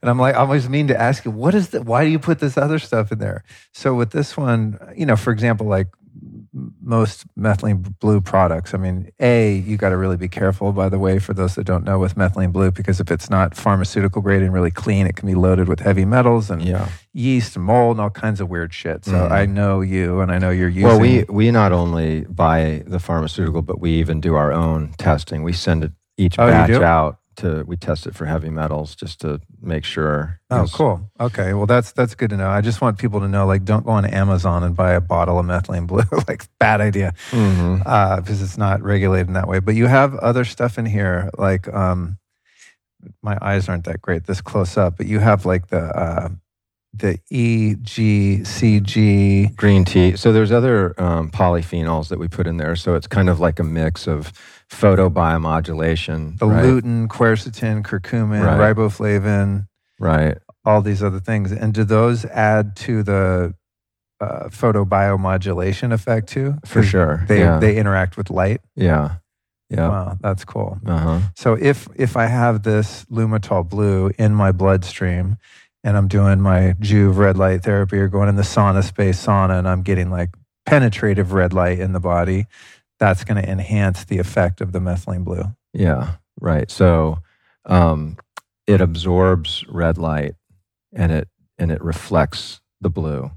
Oh, interesting. That's why it's so blue. It's because it's absorbing. You know, it's absorbing all the Oh. red. And so the there's four proteins in the mitochondria, and they're all named by a complex, complex one, two, three, and four. There's a fifth one, but you know the the four are kind of the primary, and that fourth one is called the cytochrome C pathway. That's the complex, and cyto cell and chrome light. And so this is where the light can really enhance. And the methylene blue has a very strong upregulation of the first three complexes, 110%. And the fourth complex, it's about 70%. So when you add the, the red light, it like ramps that up. So it kind of like it really allows methylene blue to fully express itself. But it also, um, if you're looking for like an antimicrobial effect, the the red light in con- conjunction with the uh, the methylene blue uh, is very very powerful. And um, the other thing that we didn't talk about because we were talking about kind of the IV protocol, um, the Luma Blue protocol, we do um, a pretty good amount of colloidal silver after the magnesium. So just like with the the ozone inje- um, IV, where we do um, the magnesium ahead of time, we do the same thing before the methylene blue, which because we want that vasodilation, we want that um, nutrient going, getting deeper into the body, into the tissues. And so after that, we run um, silver because silver enhances the photobiomodulation aspect. It somehow mixes with the methylene blue and it, and it absorbs more light. And so it's more activating. But um, colloidal silver in itself is also really helpful. It's anti-inflammatory. It's uh, uh, it's got a lot of antimicrobial properties in and of itself. So people at home could get a colloidal silver liquid, and they could they Yeah. could drink it or take it sublingual. We just did a show on it. In fact, I went out to uh, Utah to the Silver Biotics headquarters. I love going to the headquarters. Like here, you see me like light up when I get backstage and like, how's, how's the soup made? You know. Yeah, But yeah, dude, they they have this massive facility near Salt Lake City, and they have these. It looks like kind of like the inside of a winery. You know, these huge stainless steel vats, and they're just cranking out gallons and gallons of of colloidal silver. It's really interesting. Yeah, it's really it's fun to see that stuff. So you could take this Lumitol Blue orally, and then also take colloidal silver orally at the same time, Yeah. and, and enhanced effect. Mhm. What about getting out in the sun? You know, like getting like good midday, you know, solar noon sun with methylene blue in your body. Well, you know, that's going to be the best. You know, the, the sun is going to emit about 51, 52% near infrared. And that's the deepest penetrating um, frequency of light. And, um, and it literally gets down into the bones, right? So Oh wow. when you when you're stand like Joovv and and we have some red light panels too. You know, they're they're LEDs basically, and these LEDs um, they maybe put out twelve percent near infrared. It's just not very much. So it's good for the skin, um, and there's going to be some blood through the skin that's going to get activated. You know, it's going to absorb some of the red light. So there is benefit to to those panels, but nothing like the. Uh, and I know you had Brian on your show from SaunaSpace. I'm a big fan Yeah. of the SaunaSpace. We were talking about that earlier. Like once you Yeah. get one of these SaunaSpace saunas, Yeah. like you never go back. yeah. I mean, I uh, I'm just about to get uh, a sunlight and a sauna, like an infrared sauna, and uh, really not to be like too entitled, but this is just the shit I spend my money on. You know, some people buy Maseratis. I buy every type of sauna. Mm-hmm. You know, and then I want to get a barrel sauna for the yard when the homies come over. the SaunaSpace sauna i find i use the most but it's it's a one person thing so you Mm. can't like sit in there with your partner or a friend or something you know that's like i'm getting the the three person sunlight and so i can sit in there with allison or you know have someone over because the SaunaSpace faraday sauna is like a really good kind of self-healing meditation you get the red light therapy and the sweat in you know it's Mhm. hot as shit i have like uh, let me see, uh, one eight lights in mine. Okay. Oh, you had- got the big setup. Well, I had the I had a four light thing that I would just use in my office and just sit next to, you know. Uh-huh. And then I got the sauna, so then I ended up having an extra four light thing. And Brian was in Austin, and he came and like He set you up. both. of them. Yeah. Yeah, I mean, it just melts your face off. It's well, like- he he set me up with the same thing, and he said, oh, "You and Joe Mercola are the only two that have this setup." And it sounds like well now you're like third. in the club. yeah. Yeah. but that you know, as much as I love that sauna, you know, I want people to know like it's very healing, but it's it's a one person thing, you know, and it's you kind of got to you can get two people in in there. You know, there can be two two. I guess if you had two little uh, stools in there, Yeah. you, you could. I just, you know, I'm six two. I have to kind of crouch down to get in there. So therefore, But you also don't need to be in there very long. I mean, you go in there No. for 15 minutes. yeah, I know, usually do you're- 20 minutes. I do a little Yeah. rotation on my stool and kind of hit, Yeah. hit all sides of my body. But yeah, I like it because, well, with the eight lights, you really don't even need to preheat it. You get in there. I still turn on for maybe 10 or 15 minutes and I get in, I'm sweating in probably two minutes. I'm just pouring sweat. Oh, for sure. you know so I, I i like that but i also i just like the the penetration of those bulbs he uses you Yeah, know? you can sure. you can like really feel the red light effect too Yeah, they put out 40, uh, 42%, I think, um, near infrared. And, you know, Brian, um, he carries our Luma Blue as well when you go to Oh, a cool. store. So he, oh cool when he was out at the biohacking um, deal in, in California with the Dave Asprey's bio, he was yeah handing out the methylene blue and um, so he's a big fan of of utilizing photobiomodulation with that and I I think that you know he and I have been able to really have a very powerful partnership with his technology and and some of the things that we're doing with Mitozen and and uh, yeah I, I I think he's got the best thing going. So I'd recommend anybody to Yeah. go check out Sauna Space. Yeah i agree. I, I use it uh, probably like four days a week on average. Uh-huh. I mean just get in there and then go jump in the ice bath. You're gonna have a good day. It's, Yeah. it's guaranteed. I don't care what is going on in my life. If i get those two things in in the morning i'm set. Um, we talked a little bit about infections.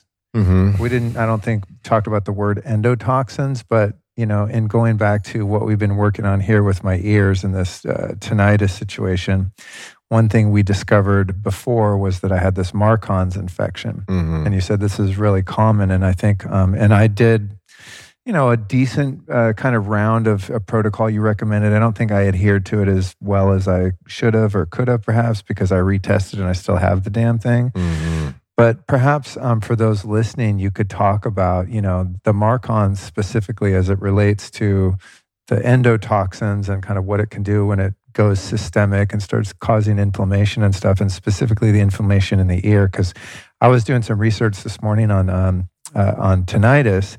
I was looking at the CVAC, and I just thought, you know, because I was trying to figure out if it was going to hurt my ears, because I had to get rid of my hyperbaric chamber because it irritated my uh, my tinnitus and I put that in. I put CVAC uh, bad for tinnitus question mark into the Doctor Google, and it came back with all this COVID stuff.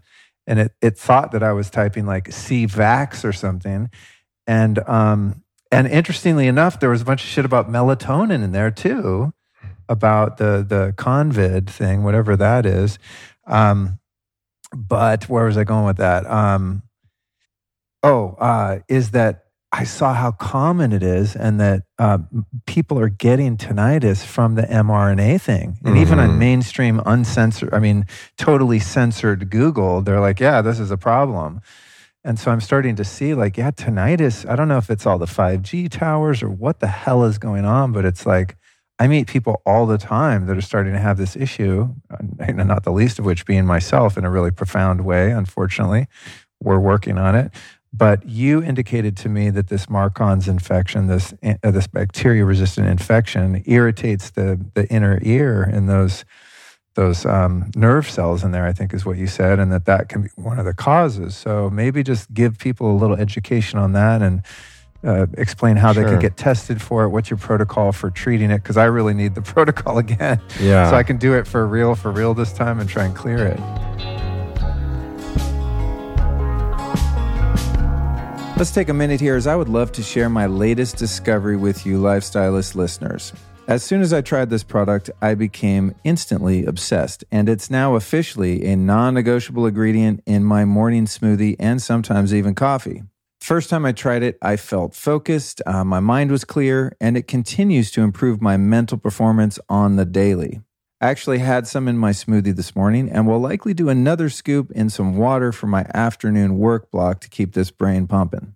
You're probably hip to the superpowers of mushroom extracts and collagen protein. Well, the product I'm talking about here contains the most hyper concentrated forms of four of the best brain boosting mushrooms. So that's lion's mane, chaga, cordyceps, and reishi, plus collagen protein and Peruvian cacao. This magic in a jar, my friends, is called Collagenius. And I love that it turns your brain on without any jitters or crash whatsoever. It's super clean brain energy. So if you're getting beat down with the old brain fog, have difficulty focusing, and want to repair your brain in the most natural way, you definitely want to check this stuff out. Here's what you do. Go to nootopia.com slash Luke Genius and use the code Luke10 at checkout and save 10%. That's N-O-O-T-O-P-I-A, nootopia.com slash Luke Genius. And check this out. Nootopia, the company that makes Collagenius, is so confident that you'll love this product that they offer a 365 day money back guarantee. So uh, there's no risk for you here to check this out. Again, your link is nootopia.com slash Luke Genius and the code is Luke10. Do it now, you guys. Your brain will thank you.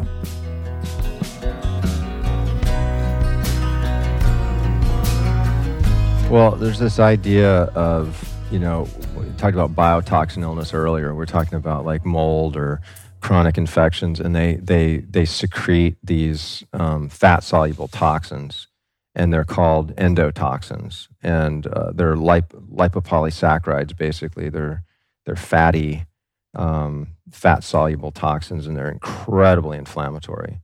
And so um, this happens with people that don't have healthy gums, you know, and they're they're not taking care of their oral cavity well, and there's lots of research showing that that leads to a lot of cardiovascular disease. Basically, it triggers a lot of inflammation in the body. Oh, is this like when uh, I, my dentist uh, up in Marble Falls, Dr. Nunnally, he did a test on me for like spirochetes or something under the gums. Mhm. Thankfully, I didn't have it. But he was kind of explaining that. And he said it can go systemic and you have it for years and it causes all these other problems. Right, right. So so there's this idea that I I came up with is take care of your doorways, right? I call it Ah, the yeah, yeah. Ganesh Ganesh protocol. So Ganesh is the Hindu god of um, of doorways. Really, he's you know they they say remover of obstacles, right? So he sits at the doorway according to the Hindus. He sits at the doorway to the divine and he is going to let you into the party or not right? So the party is bliss. So he he feeds on bliss. And if you get yourself to a state of bliss then ganesh uh, would recognize that and say yes you can come into the party. And there's chanting that sounds like ganapa it's like ganapate it's like i don't know if you've heard the The Ganapate.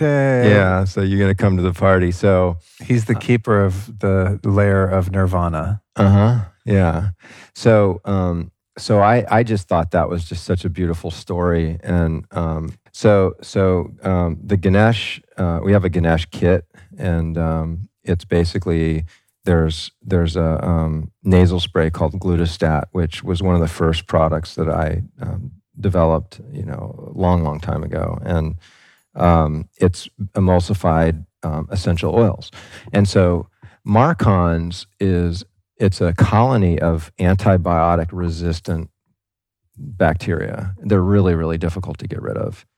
And noticed. they've become they they initially got a lot of recognition within the biotoxin illness uh, set, subset of people with mold. And um, and so the idea is that these bacteria produce a lot of biofilm, which is like the sticky protein, and that creates like a flypaper um, to anything in the air. So if you're breathing and you're like if you're in a moldy house or if you're having allergens, you know, if you get the, the trees are creating a lot of um, um, allergens, it's going to stick to that to that mucousy or that biofilm, and then that's going to kind of act as a carrier to pull it into your bloodstream. So those those endotoxins will then enter your bloodstream. So by taking care of your nasal passage, you're um, greatly diminishing that biofilm. It's not sticky, so things don't get carried into your bloodstream. But when you have this infection uh, with MARCoNS, you think about this outgassing of these endotoxins. And if you ask any cocaine user, it's like, what's the quickest route to your brain is through your nose, right? So you have like high potential of activating a lot of um, inflammation to the brain. Um, and then there's a connection with the nasal passage through the eustachian tubes. And so there's a direct route that can get to the ears. So you have this potential of having not only neuroinflammation, which oftentimes can trigger tinnitus, but also this. Um, so a lot of people have brain fog. We started testing for MARCoNS, um, you know, a number of years ago, and I am shocked how many people come back positive. I would say a good seventy percent of the Really? cases. If someone like like me wanted to test for it, can I mean I think I just emailed Candace at your front office and paid a couple hundred bucks. I don't think my insurance covered it, and you do a little PCR swab, which made me really nervous because I've never done those PCR things. I don't want nanobots crawling in my fucking brain, but I Uh-huh. Rinsed it all out with like saline afterward to make sure there was no nanobots. Um, Well, this is graphene- legit just a cotton swab. I or mean, there's nothing graphene oxide No. that's going to put Uh-huh. like little, little, uh, you know, uh, like chips in your blood or something. I'm well, super maybe we could offer a special to the listeners if I mean, is this something that do people have to like come in and be a patient of yours? That's what I'm asking. Or can they just like call you guys and say like, hey, I want the MARCoNS test, ship it over? Why don't we Why don't we set up a special link for people um, to be able to order the MARCoNS, and we'll do some special pricing for people. Okay, cool. I'm going to put that in my notes. Because I got to hold you to this stuff. Not that you won't honor it, but we will both forget and just be stoners and just like taking our CBG and then like, oh yeah, what did we say? Because I've I've I've mentioned things in podcasts and then I get emails from people. They're like, dude, you said the thing and it's not there. You know, so yeah. I, I really want to hold to to my word and well yours. you don't have to have sinus complaints to um, necessarily have MARCoNS well, that's what's interesting, dude, because I used to have chronic sinus infections forever, especially when I was a vegetarian for some reason. I don't know, my immune system was bad or whatever. So I started doing the neti pot and, you know, clean up my diet and stuff. And then I don't have perceivable sinus infections anymore. And using ozone has helped a lot, you know, in the ears and even sometimes up the nose. Um, so that's what pissed me off about getting a positive result on that. Because I'm like, what? I thought I cured myself of sinus infections because I didn't have any symptoms. Mm-hmm. There's no discharge or clogged nose or anything like that. Well, I think it's an ongoing process too for most people. It's not like so we have a 30 day sinus protocol. With by the way, we'd be happy to put that in in your show notes if you wanted to share, you know, our particular protocol. But it's 30 days, and it depends on if if I find people have a lot of upper respiratory, you know, if there's if, if, it's in their lungs or it's really deeply in the sinuses. So you have the nasal passage, but then you have the sinuses, which are there's little tubes that go up into the frontal and the maxillary sinuses. So um, misting those areas with like um, um, we call it a diffuser. It's a you know nebulizing. So basically, it takes um, the liquid and puts it into a fine mist so um, most cases that they do the nasal spray five times a day, and then I like to have them put um, iodine, and you can put a little bit of colloidal silver, and you can even take some of the glutastat nasal spray and pour that into your your neti pot. And so you want to do that twice a day in the morning and in the afternoon. Do the sprays, and then if it's deep, um, which I think is what we're going to do with you, is we're going to add in the nebulizing um, to really get that deep in there. And so a lot of times people they have like lung issues as well, and that can be really helpful when you um, when you have something in a mist. That way you can get an antimicrobial deep in the lungs. It can really be a lot more helpful. So when you take antibiotics, right, it goes into your bloodstream, but these bacteria rest on the surface of your your your membranes, right? And so like in your lungs, there's pockets, and it's like kind of on the surface of the lung tissue or in the nasal passage and the sinuses. It's like kind of stuck in that biofilm. And there's really nothing better than essential oils. You know, this has been highly looked at and studied with um, how essential oils can really break up biofilm. And then, you know, uh, like oregano, sage, clove, um, bay leaf.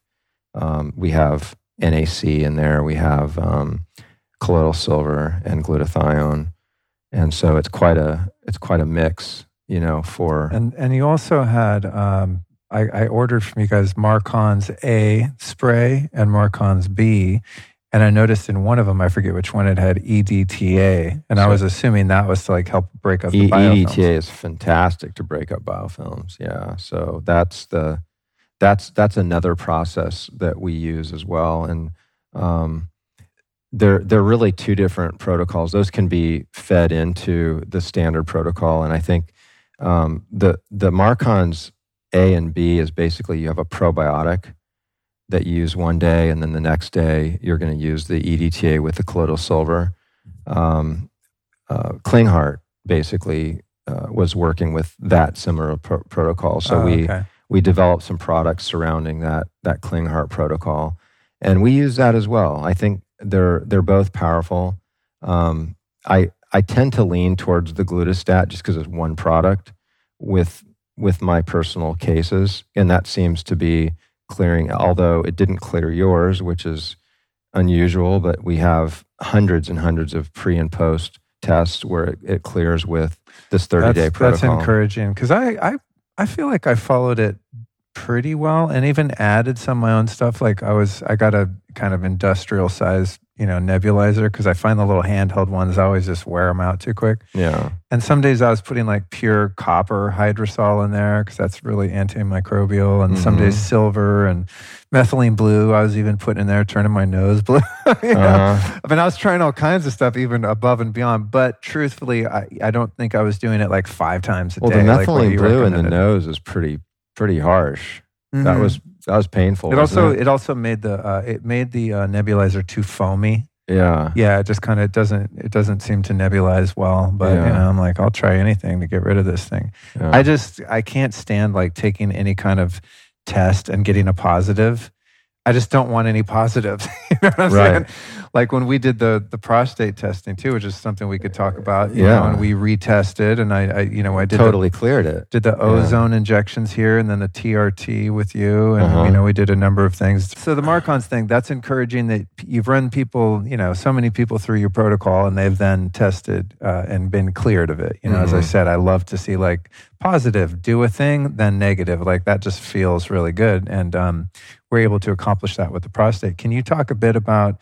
Obviously, this won't apply to our, our female listeners, but can you talk about these um, chronic prostate infections that are that are you know quite more common than people realize too? Well, the prostate is kind of like a um, a separate contained area, and so the immune system has a hard time getting to it. It's like the sponge that's just isolated, and um, it's close to the all the genital, you know, urinary tract areas. So it can become infected with a variety of different um, different microbes. And so what we do is a semen test, and so we have people collect a semen sample, and then we send it out to the lab, and we found just about you know hundred percent of the tests that we do have some level of infection. Really? Oh wow! So it's I thought I was just a dirty bastard. yeah. well, you are. That's what I thought. I was like, I don't know. If, I don't know if I want to know how this got there, but you know, Uh huh. it did. Yeah. So we we get these, and then the the infections just don't go away. They just sit there, and they have like this ability to just grow and proliferate into this like isolated area, and um and then what that does is it leads to this um, um, benign prostatic hypertrophy, right? Which is normal. It's I mean it's the norm for men once they get to a certain age that their prostate swells and becomes inflamed. And then prostate cancer is extremely prevalent. I mean, this is um, something that I, I mean, I can't tell you how many people I've I've treated or had come in that have have had prostate cancer. Or, um, you know, there's the surgeries are quite um, quite a bummer because a lot of times people never urinate properly afterwards. They can't have sex or maintain an erection, but this is the standard of care. So. Um, so to treat this at its core, which is that it's an infection, uh, makes a lot of sense. And so we do a, a direct ozone injection. This was something that I learned from Frank Shallenberger. And um, we're even um, doing some ultrasound guided where we're looking at the, the different microbes and we're, we're matching the, anti, the, anima, the uh, antibiotic and injecting a little bit of the antibiotic right into around the capsule of the prostate, and and then we're having people use um, different suppositories, you know, because that, you know, the, particularly the methylene. I like the methylene blue. We have a um, we have a red light probe that we call the yeah the Mito wand. Are you serious? yeah, I'm glad you didn't ask me to use that. uh-huh. I cleared it. Yeah. So so we we can do methylene blue. You can even take it orally, and then it's it's a wand. It's it's really good for um, vaginal wall um, atrophy as well as um, different infections of the vagina. This particular wand, and it's on our website. It's a Mito Really? wand, and it gives both blue and red light. And so yeah, so we have had some pretty pretty amazing protocols for prostate, and we've seen some like with you, you had frequent urination. I mean, you had some very specific uh, symptoms that that are no longer there. So it, everything really fits. Yeah, I felt like I was like a, an old man, you know. Yeah. and it kind of it seemed to just sort of hit out of nowhere too. I mean, it just over the course of a month, I was like, uh, why can't I hold a pee in? What what is Mhm. happening here? This is very concerning. Yeah. So anybody anybody that might be interested in something like this, um, we can send the kit You know, they can get their their semen tests, um, just like the MARCoNS. You know, we can send the kit out. You collect the sample, send it to the lab, and if if it's something that um, that shows up and it sounds like it's um, uh, something that would be you know uh, necessary in that state, usually it, people fly in for one or two weeks. Um, they get uh, a series of these injections, and then we have the rest of the protocol is things that they do at home, and very high success rate with that. Yeah, I was stoked. Um, I, I got to say the um, the ozone injection through the perineum was, was an interesting experience. Not one that I would recommend unless you really you know want to get rid of that infection. As I recall, I think I was like hitting the uh, the nitrous a bit to just kind of get. It's more of a mental thing. I mean, frankly, it wasn't that painful, but it's just such a sensitive part of the body and one where you're not used to a really long hypodermic needle going into, you know? Yeah. Yeah. It was a, every time I come here, I'm just like, okay, what are we going to get into most, most time? people, most people really tolerate that really well, you know, and I think you just, you know, some people just don't like needles so much and it gets, it's like it's a psychological thing. Yeah. And then we yeah. went in from the top too, like, uh, over the, the pelvic bone uh-huh. too to get in there uh, at the same time. So, but whatever, it's all said and done. It worked. It water into the bridge. It worked. You know, like I said, there's nothing better than like getting a test back and be like, ha ha, we got it.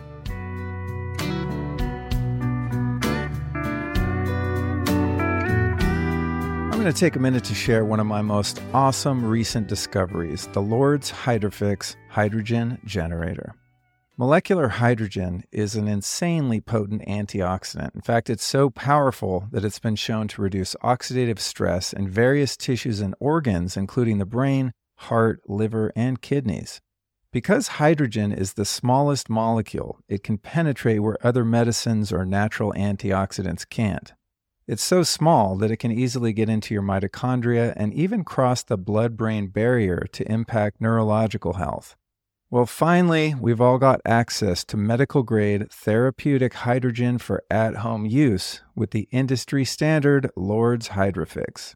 The Lourdes Hydrofix is the only hydrogen machine that produces structured hydrogen, and that results in a more stable, longer lasting, higher saturation hydrogen water and even gas that you can inhale.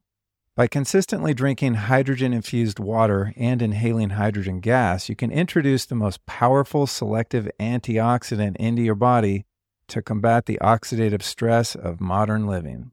And that, my friends, is why I keep my Hydrofix right here on my desk. So I have hydrogen water and gas on tap all day long. It's pretty amazing. If you want to follow suit, here's what you do go to holyhydrogen.com to get in on the most powerful healing substance on earth. And that's not an understatement. Again, go to holyhydrogen.com and if you use the code GOH2, you're going to save 100 bucks at holyhydrogen.com.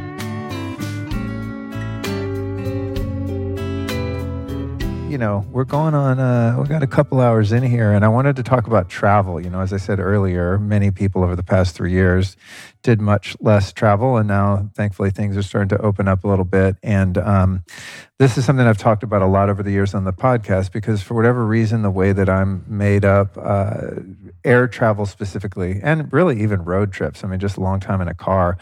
I just get smoked. And I've tried so many different things, grounding to the metal thing on the plane. I mean, every kind of supplement in the world you could possibly take to help with oxidative stress. Mm-hmm.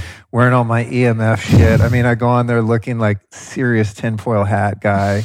Uh, uh, and I've just I've tried everything to like get off the plane and feel like I could go eat and just be normal, which is when I travel with Allison. Yeah. You know, we land after a long flight. She's like, "Cool, let's go hang out." I'm like, "What? I got to go to bed. I am smoked. I mean, just irritable, brain fog. Just like don't. It's hard to get an Uber. The whole thing. Renting a car. I'm just. I just get smoked. Yeah. The only thing, I mean, all the little things I've done help, I'll be honest. I mean, every little input has helped, but nothing, and I'm not just saying this because you're here, nothing has helped more than the Mitozen stuff. Um, the Lucitol, the NAD, 100% for sure. Like I said, anytime I'm fatigued for any reason, the NAD suppositories uh, are a game changer.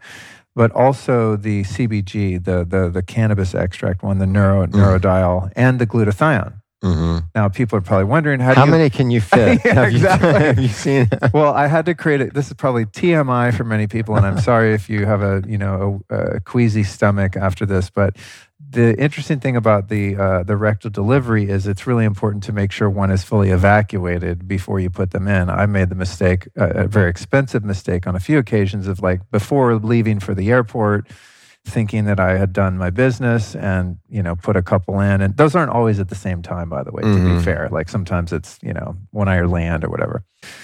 But I've made the mistake of putting them in then get to the airport and you're about to board and it's like "Ah, I got to go to the bathroom. And you just wasted you know 20 bucks or whatever you know? Oh, I know. so yeah now I take a I know I'm crazy but I like to feel good when I travel. So I'll take a little cold pack Uh huh. a little ice pack and one of those silver mylar like the bags you guys ship Yeah. in Yeah. and I put that in my stuff and I go through TSA. They always stop me. What the hell is all this shit? I tell them it's medication, leave me alone. They let me through. And then once I feel like I'm really, you know, for sure empty and ready to get on the plane, then I go in the bathroom and, and do all my things, which is, uh, Yeah. as I said, That's sorry, the way to go. sorry Or- for all the or- information, but Well, or you could do it while you're waiting. You know, you get to the, you know, you get to the departure gate, and then you set your stuff down. That's what I do. Usually, what I do, and then I'll go to the bathroom. yeah, that's what I do. Cause I always put my, I go put my compression shirt and all my Yeah. shit on, you know, so it's, Yeah. But anyway, uh, the grotesque element aside, if I do a couple of those, maybe I, w- I would say the NAD and the glutathione, if I had to pick two, like I feel way, way better when I land. Yeah. And I'm just, just more energy. I just feel less tweaked. So Yeah. why, why is that? Well, you know, I I had um, I I traveled a lot between because my family still lives in Hawaii, and um, I was literally going three or four times a year to Hawaii. And, Florida to Hawaii is, uh, it's no walk in the park. Yeah, it's it's brutal in the time change, and so um, I had just you know, I mean, I'm a biohacker from you know, I mean, I look at the you know the biohacking community and the biohacking movement, right? But like we were doing this, you know, Well, way did- way way long. You know, the the the chiropractors and naturopaths were you know the Yeah. original biohackers for so long. Well, it didn't used to have a name. You know, that's the thing. Now it has a name. it it makes it sexy, Yeah. you know, and it's not a tree hugger or granola. It's like okay, Yeah. you're a biohacker. You're just a health nut back in the day. I think that's what they used to call me. You know, Yeah. I was the guy that would be like up all night doing drugs and then go get my green juice in the morning. my Yeah. friends are like, "Why do you bother?" You know, I'm like, well, "I'm hedging my bets." Yeah.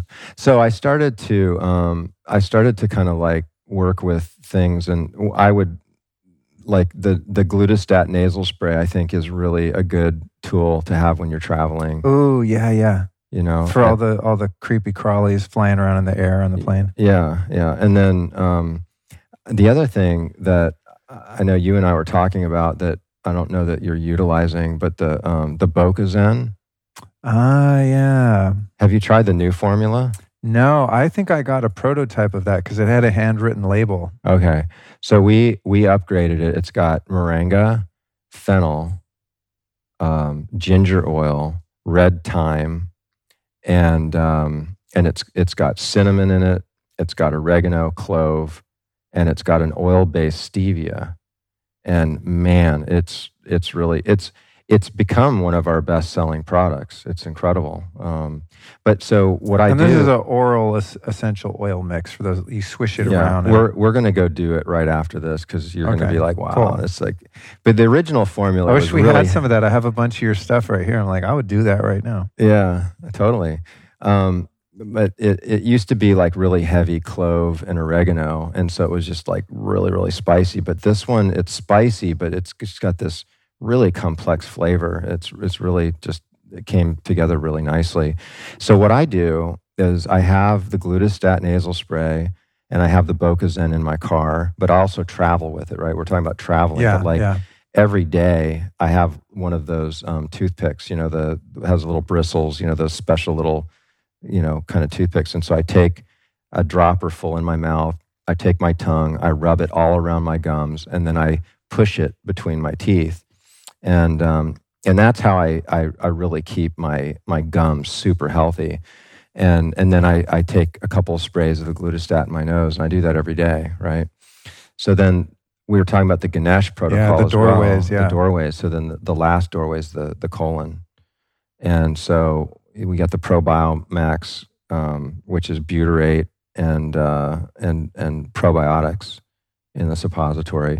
But we've got this yogurt we call ProBioZen yogurt. Oh, yeah. This is another recipe I think we're going to have to add to the Don't- show notes. I'm going to write it down. Don't promise it if you're not going to deliver. Okay, I'm going to put the yogurt recipe. Well, let's get back to that because I want to. I want to do the travel thing. I want to. yeah, let's finish Yeah, up the travel. and travel. then we'll get because I also I want to talk about the ProBiomax and the, Yeah. the uh, butyrate and stuff because that's really cool too. But so for me, it's the NAD and and the glutathione, uh-huh. right? And then you're talking about adding the Bocazen, you know, to get your mouth the the um, the glutastat spray. But there's another piece of the travel that's really critical when we're talking about time zones, because some of it, cookies, like she really is into you again. You know what that knock was? Uh, Allison texted me. She was she was trying to get into feed Cookie because it's like an hour past her dinner time, but she'll be Oh. all right. We, the show must go on, Cookie. Hang tight, honey. We'll I'll give you some raw hamburger, grass fed, grass finished in just a few minutes. um, but another piece, okay, so part of it's just the oxidative stress, all the EMFs, just the mental stress of travel, all the fucking loudspeakers and crowds, and you're just in Muggleville traveling. It's just muggles. Just there's so many zombies around and Mhm. TSA, and it's just it's stressful. yeah. You know, making it to your flight, checking in bags. You're oh like shit. all these hustle and bustle. Trying to avoid the the uh, the five G spinner, uh, the millimeter wave scanner. Yeah, like I I'm always like, which line can I get in so I don't have to go through that? Yeah, and, and just on the plane, the EMFs, you Yeah. know, and and then you have the air quality, you know, is not great. So, but the the thing I wanted to add in here because that's just travel fatigue, right? Yeah. And then there's another to me, there's another distinction which is jet lag. Like when you're changing time zones. Yeah, What I've noticed with that is not only like, oh, you're sleepy at weird times and awake at weird times, but also it wrecks my gut when I travel, and I intuit that my biome is like, where are we in space and time? And they get very confused. So for that, that your high dose melatonin, the Sandman. bro. And the, you, there's an oral one too for people that um, Yeah, for people it. that don't like putting things in their in their. yeah. Um, and I can't whistle anymore with my new teeth. There we go. Uh, but this, I actually use the the oral version Me of the. Sandman Yeah. uh, much more than the suppositories, Uh-huh. and this is easier to travel with. But dude, I swear to God, if you are changing time zones and you want to trick your body into being in in the new time zone, there is nothing that does it like this. yeah, Because if you land and you want it to be the bedtime, even though it's not bedtime, especially if you're going around the world, like you pound a capful of this and Yeah. you're you're done. Well, Ben Ben Greenfield's a huge fan as well, and um, every time he's ready to take a trip, I get a text. You know, hey man, I'm Yeah. leaving next week. Can you send me some some sand? And he Shit, he's it- on VIP. I gotta like put an order in, man. I, I gotta step my game up. Oh man, yeah. Well, he so he he calls it the melatonin sledgehammer, you know, and so he I I I was telling him about the the travel aspect of so so yeah the the the high dose melatonin is really brilliant when you're traveling because if you think about the problems associated with travel you know and this is what i started to like sit down and think okay like how can i solve some of the primary challenges with travel? One is we don't want to get sick right? It's a primary where we're going to get sick. Mouth nasal right? You get the essential oils for the mouth. You have the um, essential oils and and uh, the other colloidal silver and the, the glutathione for the nasal passage. And then um, when you're when you're traveling the stresses from the actual plane flight can be um, overexcited excitatory just like with the plant medicine the whole story that we talked about there. So a way to kind of buffer that stress neurologically right? So we're not depleting ourselves. And then when we get to our destination we have like you know we have like a strange bed you know different time zone. If you can just get a deep sleep that first night you wake up you know you go to italy or you go wherever you're going to go i go to hawaii i wake up if i can go to bed and i can get a deep sleep i wake up and i'm totally reset first day Yep. Yeah. That's been my experience too. Which is that in and of itself is a massive game changer. I mean, I haven't traveled internationally in a while, especially in the past three years. But as I said, I don't really have to change time zones to get wrecked by flying. It's just like I could fly. Like I used to fly up and down California, and I would still get wrecked, you know, because then I, I was testing to see, well, is it time zones? Because if I flew from LA to New York, I would get wrecked, or if I f- back and forth. But then I tested. I'm like, oh, if I fly to Washington or Northern California, and just getting on and off a plane seems to wreck me. But if you add a time zone in there too, like it, I'm toast. I mean, it used to be two or three days it would take me to recover. Should we have a Zen moment? Yeah, I need a paper towel if we're going to do that. Exp- when you take, oh, you got, oh, good. Give me half of that. So, okay, so I'm going to get real right here. John, John makes this stuff called, um, what's it called? Zen spray. Yeah. Yeah, and this is uh, essential oils and also an extract of uh, Hape. of hape, right? So it's got nicotine and essentially like, well, t- it's got tobacco, but it's in a liquid form, so it doesn't, you know. Yeah. s- sniffing hape has its own challenges. Um, now, I love this stuff, but the last time I tried to quit nicotine, I didn't try, I did, and I made it like a couple days without my little Lucy pouches, and because I just thought, God, I just, I just don't want to be. I feel like I'm addicted to something. I don't like that, and this is a whole story I covered on past episodes. So Mm. people can listen to my New Year's show with Allison, and I came clean about all my issues with nicotine. But anyway, I, I quit the nicotine gum, and then I came home and I had a Zen spray in the in the um, drawer, which I didn't use all the time. A couple days a week, I take a couple sprays, and it's it's really strong, especially the VIP one. I mean, it knocks you on your ass, so it's not something I thought I would become habituated to. Mhm. But I have such an addictive personality that I started using that shit. And then I'm like calling your office, ordering like 10 bottles at a time. Mhm. And that was not healthy, I don't think, for even a, a normal person. So I just want to give the disclaimer if you have an addictive personality or like nicotine has been a challenging relationship for you, be mindful with this stuff. I just have to say Yeah, that. I, I um, totally agree. Because, you know, it's- and it, the the utility is is incredible. You know, with um, it it activates the um, vagus nerve, right? So there's this like really calming effect. It burns when you first spray it. Like there's there's a strong burn, I like that part. and well, that that's part of how it works. You know, is is Yeah. that burn, and that's the same thing happens with the uh, with the Bocazen. There's like a burn, and that burn activates the um, because the trigeminal nerve, which is in your brainstem, it's the biggest um, uh, uh, pool of neurons in the brainstem, and so it spills over into the vagus.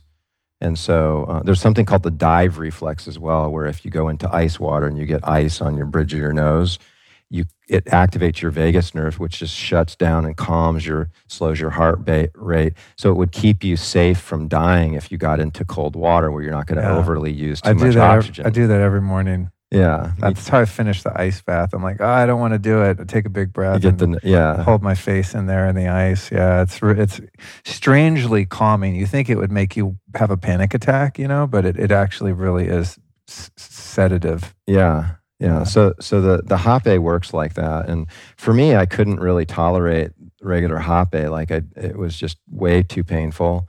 And I, my nose was just inflamed. Um, and so um, I just started to kind of play around with uh, using it in a nasal spray, and that's how Zen was born. And um, it, it's it's used a lot in ceremony. Really, it's not meant for somebody to do Like I was totally abusing it. yeah, it's not meant. I'm to, like to all day, every day. I'm sitting at the computer doing emails, just like.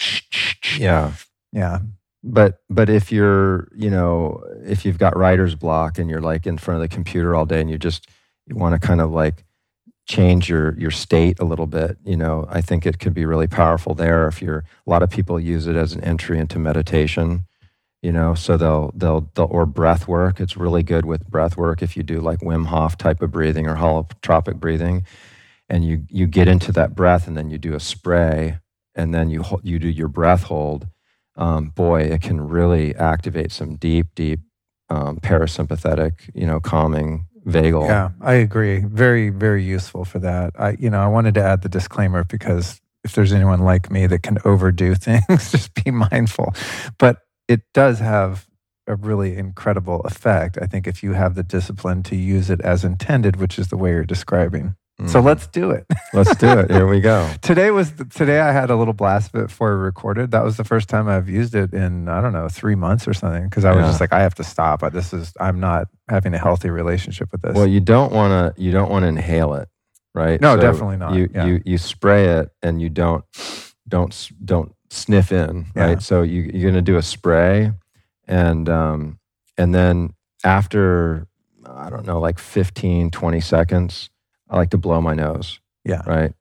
And and then the effect kicks in, and and it lasts for about thirty minutes or so. yeah, it's nice. Yeah. Yeah, I like doing it before a podcast. Like you said, it's a reset, right? Like you just kind of your brain sort of gets stuck in this, you know, uh, habitual state of whatever you're doing that day, right? You mentioned writer's block. hmm So before a podcast, I'm usually running around, getting everything set up, getting my notes, and I'm kind of like a little bit anxious. And Mhm. so I've liked it in those situations. Just go, okay, hold up. Like, let me get centered. And I put it on my chest and just, it's like, oh, okay, we're in a new day. hmm We just restarted the clock. You know, it's really fun in that way. yeah. Yeah. Well, Yeah, go for it. You first.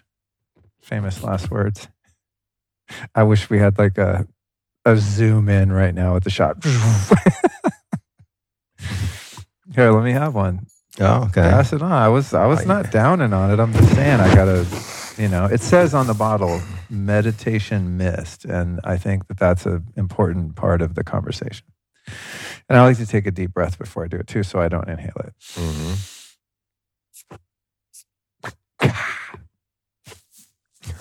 It's funny to, ooh, ooh, ooh, child. Oh boy. Woo. It's a new day. You want to hear something funny? yeah. So when I was hitting this stuff way harder than I should have been, because I, I was just, I was like torturing myself to not do my Lucy nicotine gum. You know, I was like, no, I can do this. And uh, classic addict rationalization. I was like, well, this is not, this is like medicine. You know, this is like shamanic. But a friend of mine who, li- David uh, in LA, who listens to my podcast all the time, he's probably like the only friend of mine that listens to every episode. He would text me. He's like, dude, I can hear you on your mic doing. so I'd have to tell the guests, like, hey, you know, if you, I, I usually tell people if it's our first time recording, I say, hey, if I look at my notes, you know, and I'm writing stuff down, like, don't think I'm not listening, just keep talking, you know, because the camera won't show me over there doing my thing. Right. And so I would tell them, like, hey, if you see me do this weird thing, you know, just don't trip. It's my little, it's my medicine, you know. But sometimes I would forget, and I'd be sitting there with a podcast guest, and I'm like, and then I'm like blowing my nose and Uh-huh. having a whole a whole thing. So my friend David's like, "Yeah, man, I don't think they mute your mic when the other person's talking. By the way, editors, you might want to do that in case I do some, you know, fart in the middle of a profound statement by the guest or something." But yeah, he's like, every time you do it, you can totally hear it on the mic. and Then you hear like, you know. So anyway, thanks, David, for illuminating that thought. yeah. Okay. I, I, I want to um, I want to just say I was out on the North Shore of Hawaii um, over Christmas, and Lucky you. I yeah I was I got to stay with Garrett McNamara at Yeah. his he has this Former guest on the show, yeah world class big wave surfer. yeah hundred foot wave, and um, and I was out there and I have some friends that I grew up with. You know I grew up in Kailua, which isn't too far from the North Shore. Had some friends that live out there as well, and kind of reconnected with some people I haven't in a while, and and they're like, "Oh man, I heard you on Luke Storey," and like everybody out there on the North. So th- shout out to North Shore if Right you guys are listening to this. We love you, and uh, it's just amazing the the impact that you're having. You know that it's like getting all the way out to Hawaii. There's a lot of like amazing people out there that are following you. Oh, that's so cool. I love Hawaii. I miss it. I haven't been in years. Well, it's funny, you know, with that, and, you know, thank you for sharing that with me too. But sometimes, uh, you know, I have a secret sauce that I can't really even explain with how I choose who to record with, you know? It's not like I'm not on some power trip, but it's like this is my. Uh, one of my superpowers is just like having an intuitive feeling about who who I want to sit down with because I get requests. I mean, literally every day, email after email from really brilliant, incredible people that like want to be on the podcast, for which I'm really honored and grateful and respectful. Um, there's there's the after Because you don't want to get the drip.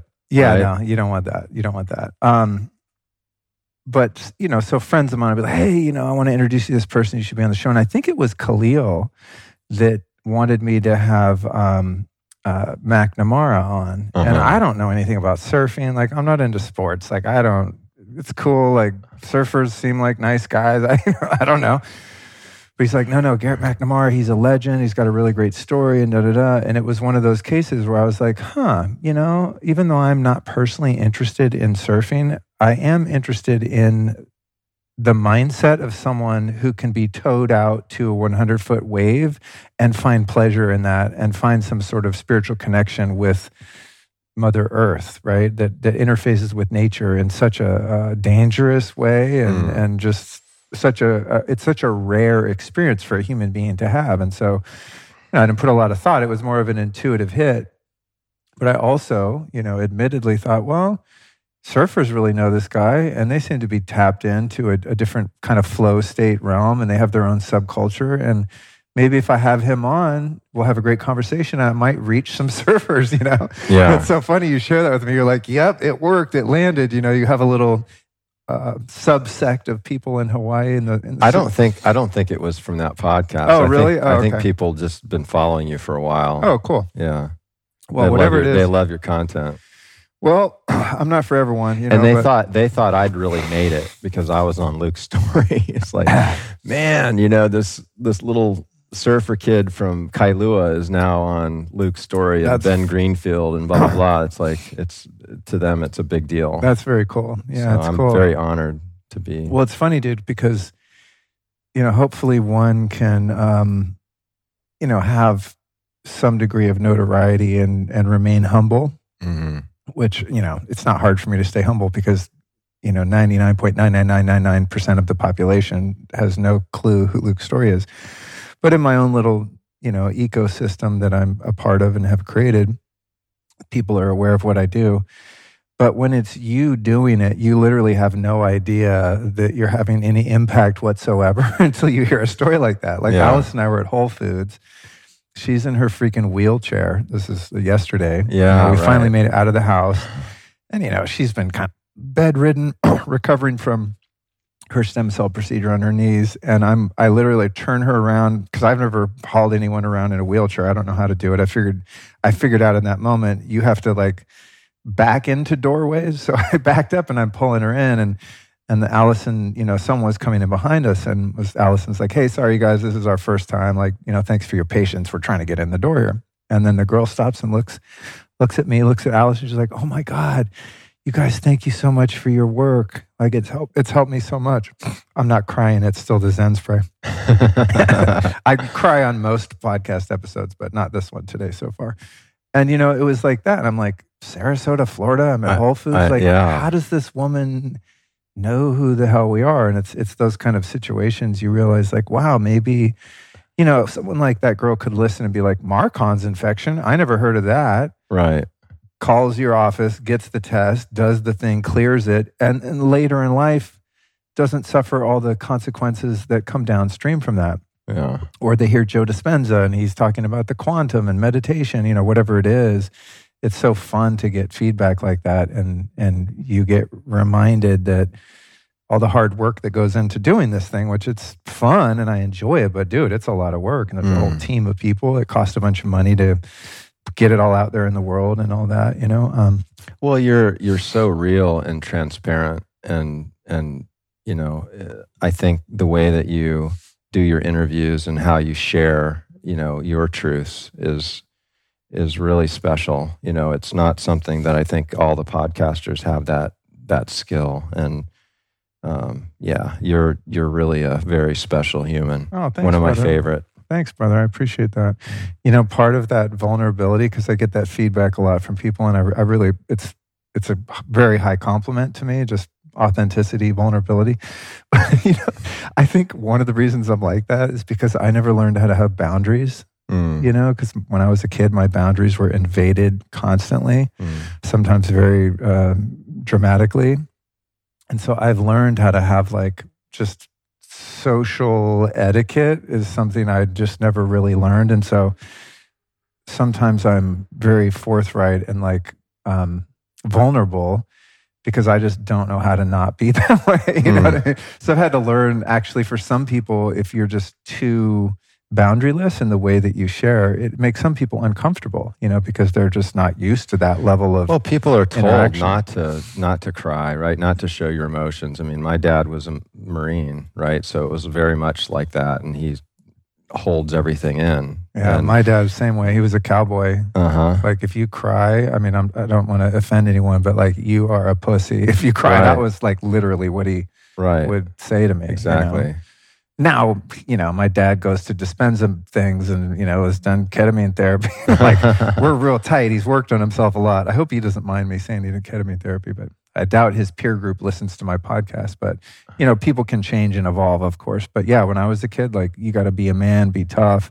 Thankfully, I was mostly raised by my mom where emotions were encouraged and you know it was like having an open heart and being loving and compassionate and hmm sharing your feelings. And like the feminine side of me was very much nurtured you know by my mom um, Mhm. and then my dad uh, earlier in life had a very warped understanding of masculine energy. But even within that i really gained a lot of the positive attributes of masculine energy of just being able to handle shit when you need to handle shit. Mm. how to keep your composure and stay cool and be strong and all of those beautiful parts of being a man you know or, or a woman that has access to the masculine you know? Hmm yeah. So had no idea this conversation was going to Yeah. go into uh, meander We- into this part. we we've gone into a lot of different areas. Dude, of, throughout this conversation, I've been like, how am I going to do the, sh- not the show notes, but like my intro for the show? Because I try, I, I try to let people know what they can expect. Like, yeah, we talk about yada, yada, yada. And I rattle off some bullet points. I'm like, I have no idea what the title's going to be for this one or what the bullet points will be. I'm just going to be like, well, we we mastermind this a little bit, and we've only covered half. I know, dude. we wanted to I know. talk about. Okay, so ah, God, there's so much here, dude. All right, we did get through a lot of it, but one thing that we were starting to meander into a few moments ago had to do with the gut biome, and Mhm. and one of your, I think, underrepresented mitozen products is the ProBiomax, Mhm. the suppository that's Mhm. loaded with uh, butyrate. Butyrate, yeah. And a few people probably know about butyrate. It's uh, it's prevalent in butter, which is what gives butter that kind of uh, dirty sock smell, for Uh-huh. lack of a Uh-huh. sexier way to say it. Uh, and and you know you know more than I the benefits of butyrate. But what I have to say, and this is also part of the travel hack too, when I remember to bring them. As I said, when I travel, my gut gets destroyed. It's just like whatever. But also, if I eat gluten and different foods that don't agree with me, my digestion is just very sensitive. It's kind of my Achilles heel. And I do those ProBiomax ones anytime my gut gets weird for whatever reason. And it's like instantaneously better and normalizes within a couple days. But you don't, excuse me. oh, God, this is getting very real. That Zen's creeping up on me. Uh, but you don't, you know, you talk about like your NAD and melatonin. You kind of have your flagship Yeah. you know, where you've put your flag in the ground, you know, the products. But that one to me, dude, is one that's just kind of like on the sidelines, of, yeah, yeah. on your site. And it's Yeah. for people that have gut inflammation and stuff, man, this is a really important Well, product. butyrate is a really interesting compound. It's it's primarily made by beneficial bacteria in your gut, and it's secreted, and then it goes it's, it goes systemic, and it helps with the um, gut brain axis, and so the the gut and the brain should have a connection, and um, the the butyrate has been shown to be incredibly protective to the gut lining, so it prevents a lot of this leaky gut, you know, and it helps with the tight junctions in the gut. Um, it's been shown to improve insulin sensitivity quite dramatically. Um, it's been shown to be really, really helpful for the cardiovascular system, reducing like stroke. Um, and it the butyrate inhibits colorectal cancer. So they've actually taken um, cancer cells, you know, in petri dishes, and they've added butyrate, and it totally inhibits the growth of of the cancer. So, really?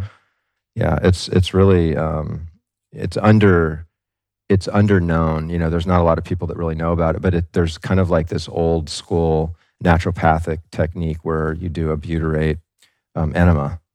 you Oh, really? And so that's where I kind of got the idea. Is I, I noticed that there was these, you know, and so I started utilizing this um, this enema with the butyrate, trying to you know just practice on myself and test it out. And I was like, wow, this really um, makes a lot of sense. And so that's where the the bullet was well, the, the, another thing about the ProBiomax that's interesting is it also has probiotics in it, right? yeah.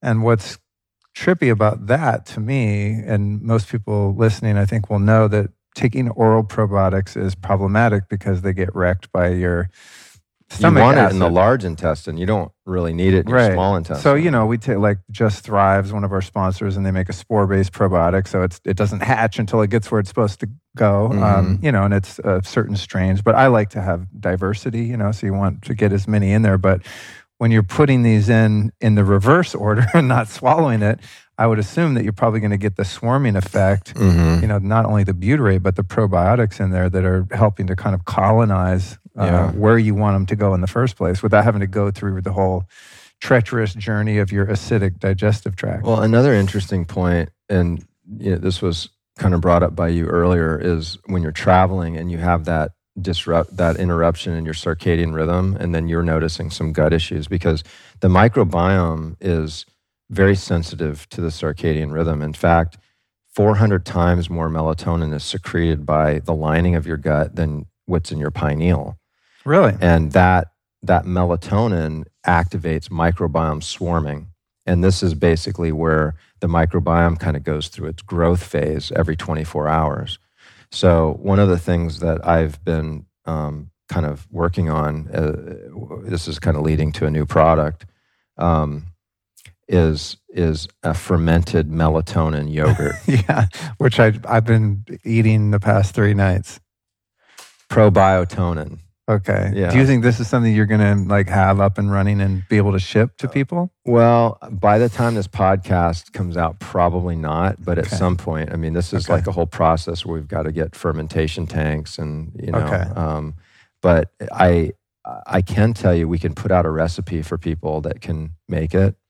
Um, we have the yogurt recipe, which is probiozen yogurt, which we'll definitely put out. And um, what I'll do for your listeners is I'll go ahead and add to that recipe on how you can make it with the melatonin. But we've been we've been beta testing it. I gave you some. It's been some of the best sleep I've had, and I feel you know like it really helps um, just the overall feeling of well being. You know when I wake up and you know you, there's this blissed out feeling that I feel after I take it. You know at night, like just you know like when you're when you're when you've had a hard day and you know you've like exercised and you're like kind of sleepy and you're ready to crawl in bed and like particularly I had this when I was a kid. You know, you just kind of feel really blissed out and you just crawl into bed. Well, I was kind of feeling that with with the combination with this fermented melatonin. And so the idea of having the melatonin along with the probiotics together really made a lot of sense to me. So, you know, I I think that um, I think it's something that may help a lot of people, and it's it's super unique. I don't know anybody that's I've- even thought about I've- I've like never this. heard of it. Yeah, It also tastes very unique. Like the plain yogurt you guys made, I'm like, I would be buying that all the time because you, you you can just it's like effervescent. I think is the Mhm. word I'm looking for. You can Yeah. tell there's a lot of enzymatic activity in it. It's just it's real like tangy, yeah, more so than like any yogurt you would buy at a store. I mean, you're just like, wow, I wonder what the the bacteria count is on this stuff. yeah. I wonder. But with it's the- high. But with the melatonin, that's interesting of fermenting the melatonin because I wonder if the enzymes created in the fermentation process are increasing the bioavailability of the melatonin, right? Because like I'll I'll take um, you know eat some fermented foods or something to just help my digestion, right? Because it's like the best digestive enzymes you can take. Well, what is happens is the fermented. bacteria microdigest it, so they're gonna they're gonna basically digest, and the, the melatonin becomes qu- hot, much higher absorption. Ty- um, typically, melatonin is um, two percent it What? is absorbed orally. This is Oh, a, in the research, so not much gets through. It's very Does- fragile. When you make yours liposomal, does that go up? much higher. Like in your Sandman, the oral one, I mean, it's liposomal, so it's like Right. encased in a fat molecule, right. essentially. So there's going to be a lot more absorption that way. But most of that's why I say like a four milligram pill of melatonin, and then you're getting two percent, two and a half percent absorption on that. It's it's such a tiny amount. It's you know homeopathy is real. You know homeopathy works, but really we're talking about very homeopathic doses. So when you start talking about all the benefits throughout the body that melatonin can provide, um, that's where you start to have an argument for higher doses and higher absorption and different routes of delivery. Cool. Yeah. Uh, before we get out of here, what about the uh, the v, the VSEL treatment? Uh-huh. That's kind of something that's pretty new and unique that we did here as well. Yeah. Uh, I met a guy, Dr. Todd. Uh, Ovokaitys. Yeah. I met him at my friend Daniel Raphael's house, and Daniel has these kind of, I guess a salon would be a good way to put it. So he'll have someone like you or Dr. Todd come in and like do a talk and then, uh, in some cases, administer treatments and stuff. And I met Dr. Todd, and he was showing me the laser that he developed and how it works. And it was really fascinating. I mean, above my pay grade intellectually to understand it completely, but I was just like, this dude is onto something. And what I, what I, the dogs are getting really hungry and bored. Okay, we get the message, guys. We're almost done. Or girls, I'm sorry. Uh, but anyway, he was explaining, yeah, and he did like a basically kind of similar to PRP, where he took some blood and spun it, and then, oh, hi, Lonnie, you little sweetie. You guys, he has the cutest dog. I hope you can see it for those watching the video. Such a sweetheart.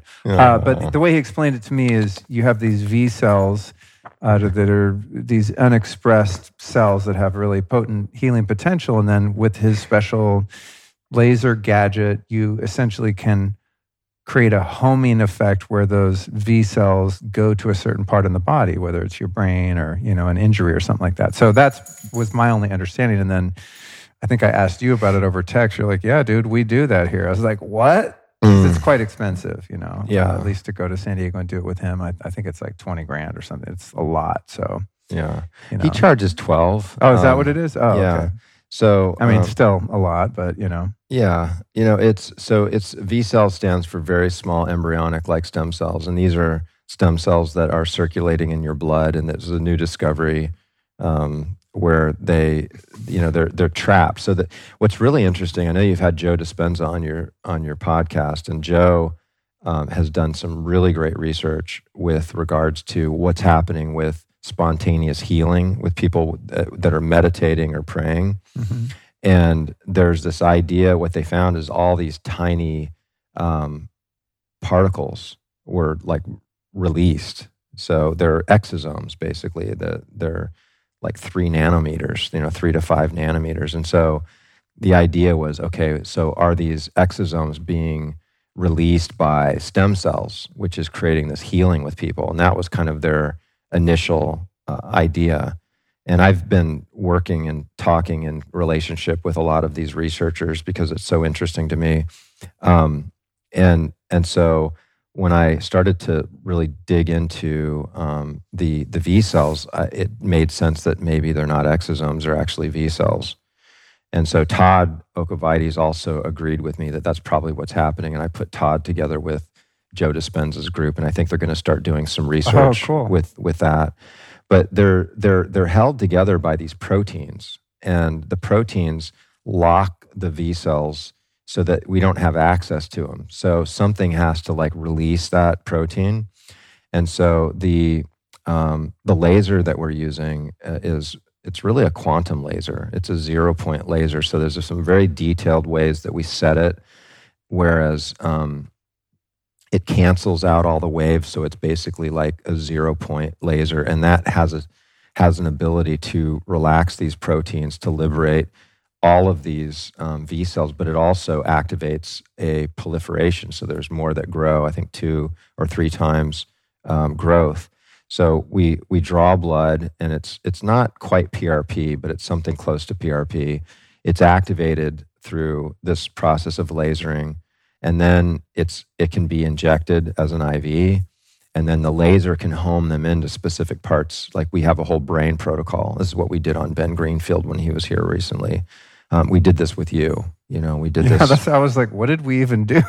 Yeah. just like do the things, you know, and I didn't really ask because I just was excited to do it. and we did your hip, right? Yes, and your yes. and your lower Yeah. back, and so they can be directly injected, um, or they can be homed in. Like we, you could have a stroke patient, and we could look at an MRI and see exactly where the lesion is, and then home them directly in. When we're doing our um, Sunave inner ear procedure, um, which is something you know we weren't even doing this back when you did your initial treatment, but we we home the VSELs specifically into the parts of the brain that are responsible for hearing, and the different parts of the brain stem, and um, and the and the ear itself. So we do a direct injection. Uh, but yeah, we've seen some really good, really good benefit with the VSELs. We're we're really enjoying that that process. So the brainstem, at one point, the practitioner here had me open my mouth and was like hitting Yeah. the back of my throat with the laser. Yeah. Was that going to the brainstem? Uh huh. Huh, yeah. cool. Through the nose, you're going to get um, frontal lobe. You're going to get up into um, more of the brain tissue. Through the mouth, you've got the the pons and the mesencephalon, which are part of the the brainstem, and so your whole um, auditory tract kind of goes decussates like down right into that top part of the brainstem, and it comes right down. So um, those pools of neurons are just really right there be- behind the, the Wow. throat or Cool. in the mouth. Yeah. Well, John, for a kid that was on the short bus, you're a smart mother effer. Don't ever doubt it. yeah. Thanks, Yeah. brother. But more than anything, more importantly than smarts is heart, man. Thank you for your heart and thank you for your, you know, your willingness to just keep innovating and learning and and helping people, man. That's what it's all about. Yeah. Anyone that's Thank you. happy by now has figured out that the key to happiness is helping other people. you know, for sure. but when you're still suffering and you're still entrapped in the egoic consciousness, the last thing you want to do is help other people because you're in fight or flight survival. Your limbic system's on fire, and fuck everyone else. I got to get through this, and I'm going to do whatever I got to do to survive. But yeah, well, we've you know, both been there. Totally. But it's just, it's incredible. Like if you could go to your younger self, I mean, in my case, and say, hey, you know, all the selfishness, the self centeredness, the self serving way that you live your life um, is actually what's causing you to be miserable. you know, it's it's just really a backward way to live, you know. And once you kind of figure that out, to say that, you know, I'm not still selfish in some ways, and I'm sure you are too, but my overarching perspective on life, uh, I think, is is um, very similar to yours. In that, man, the key to happiness is like helping to alleviate suffering in the world, you know, and helping people to be empowered to heal. So thank you for your heart and and thank you for all the help you've given me. You've been so instrumental in helping me identify some of these root problems and through all your products and you know treatments and stuff like that we're making real headway so i'm just you know i'm so glad to call you a friend and you know thank you for just being so consistently there for me and helping me out Mm. It's been a pleasure, Luke, and it's um, a pleasure to be on this journey with you and to be sharing these ideas with your with your people, your Yeah. followers. Yeah, it's fun. It's fun. Yeah. Well, I think we did it, dude. I'm not even. I'm not even going to look at my my notes because if there's anything on there, it's going to take us into the seven hour mark or something. Yeah, no, we're But yeah, I think I think We're we complete. covered. I, we're complete, sir. Thank you for joining me on the Yes. Lifestylist podcast. All right. Well, I hope that ride was as wild for you as it was for me. I got to say, it's always a blast to share ideas with John. This guy just never stops learning and innovating his practice. So each time we sit down for a pod, it's incredibly expansive for me, and I trust that it was for you as well. And remember, if you want to explore John's incredible MitoZen products discussed here in this episode, go to lukestorey.com slash MitoZen and use that code LukeStorey for 5% off.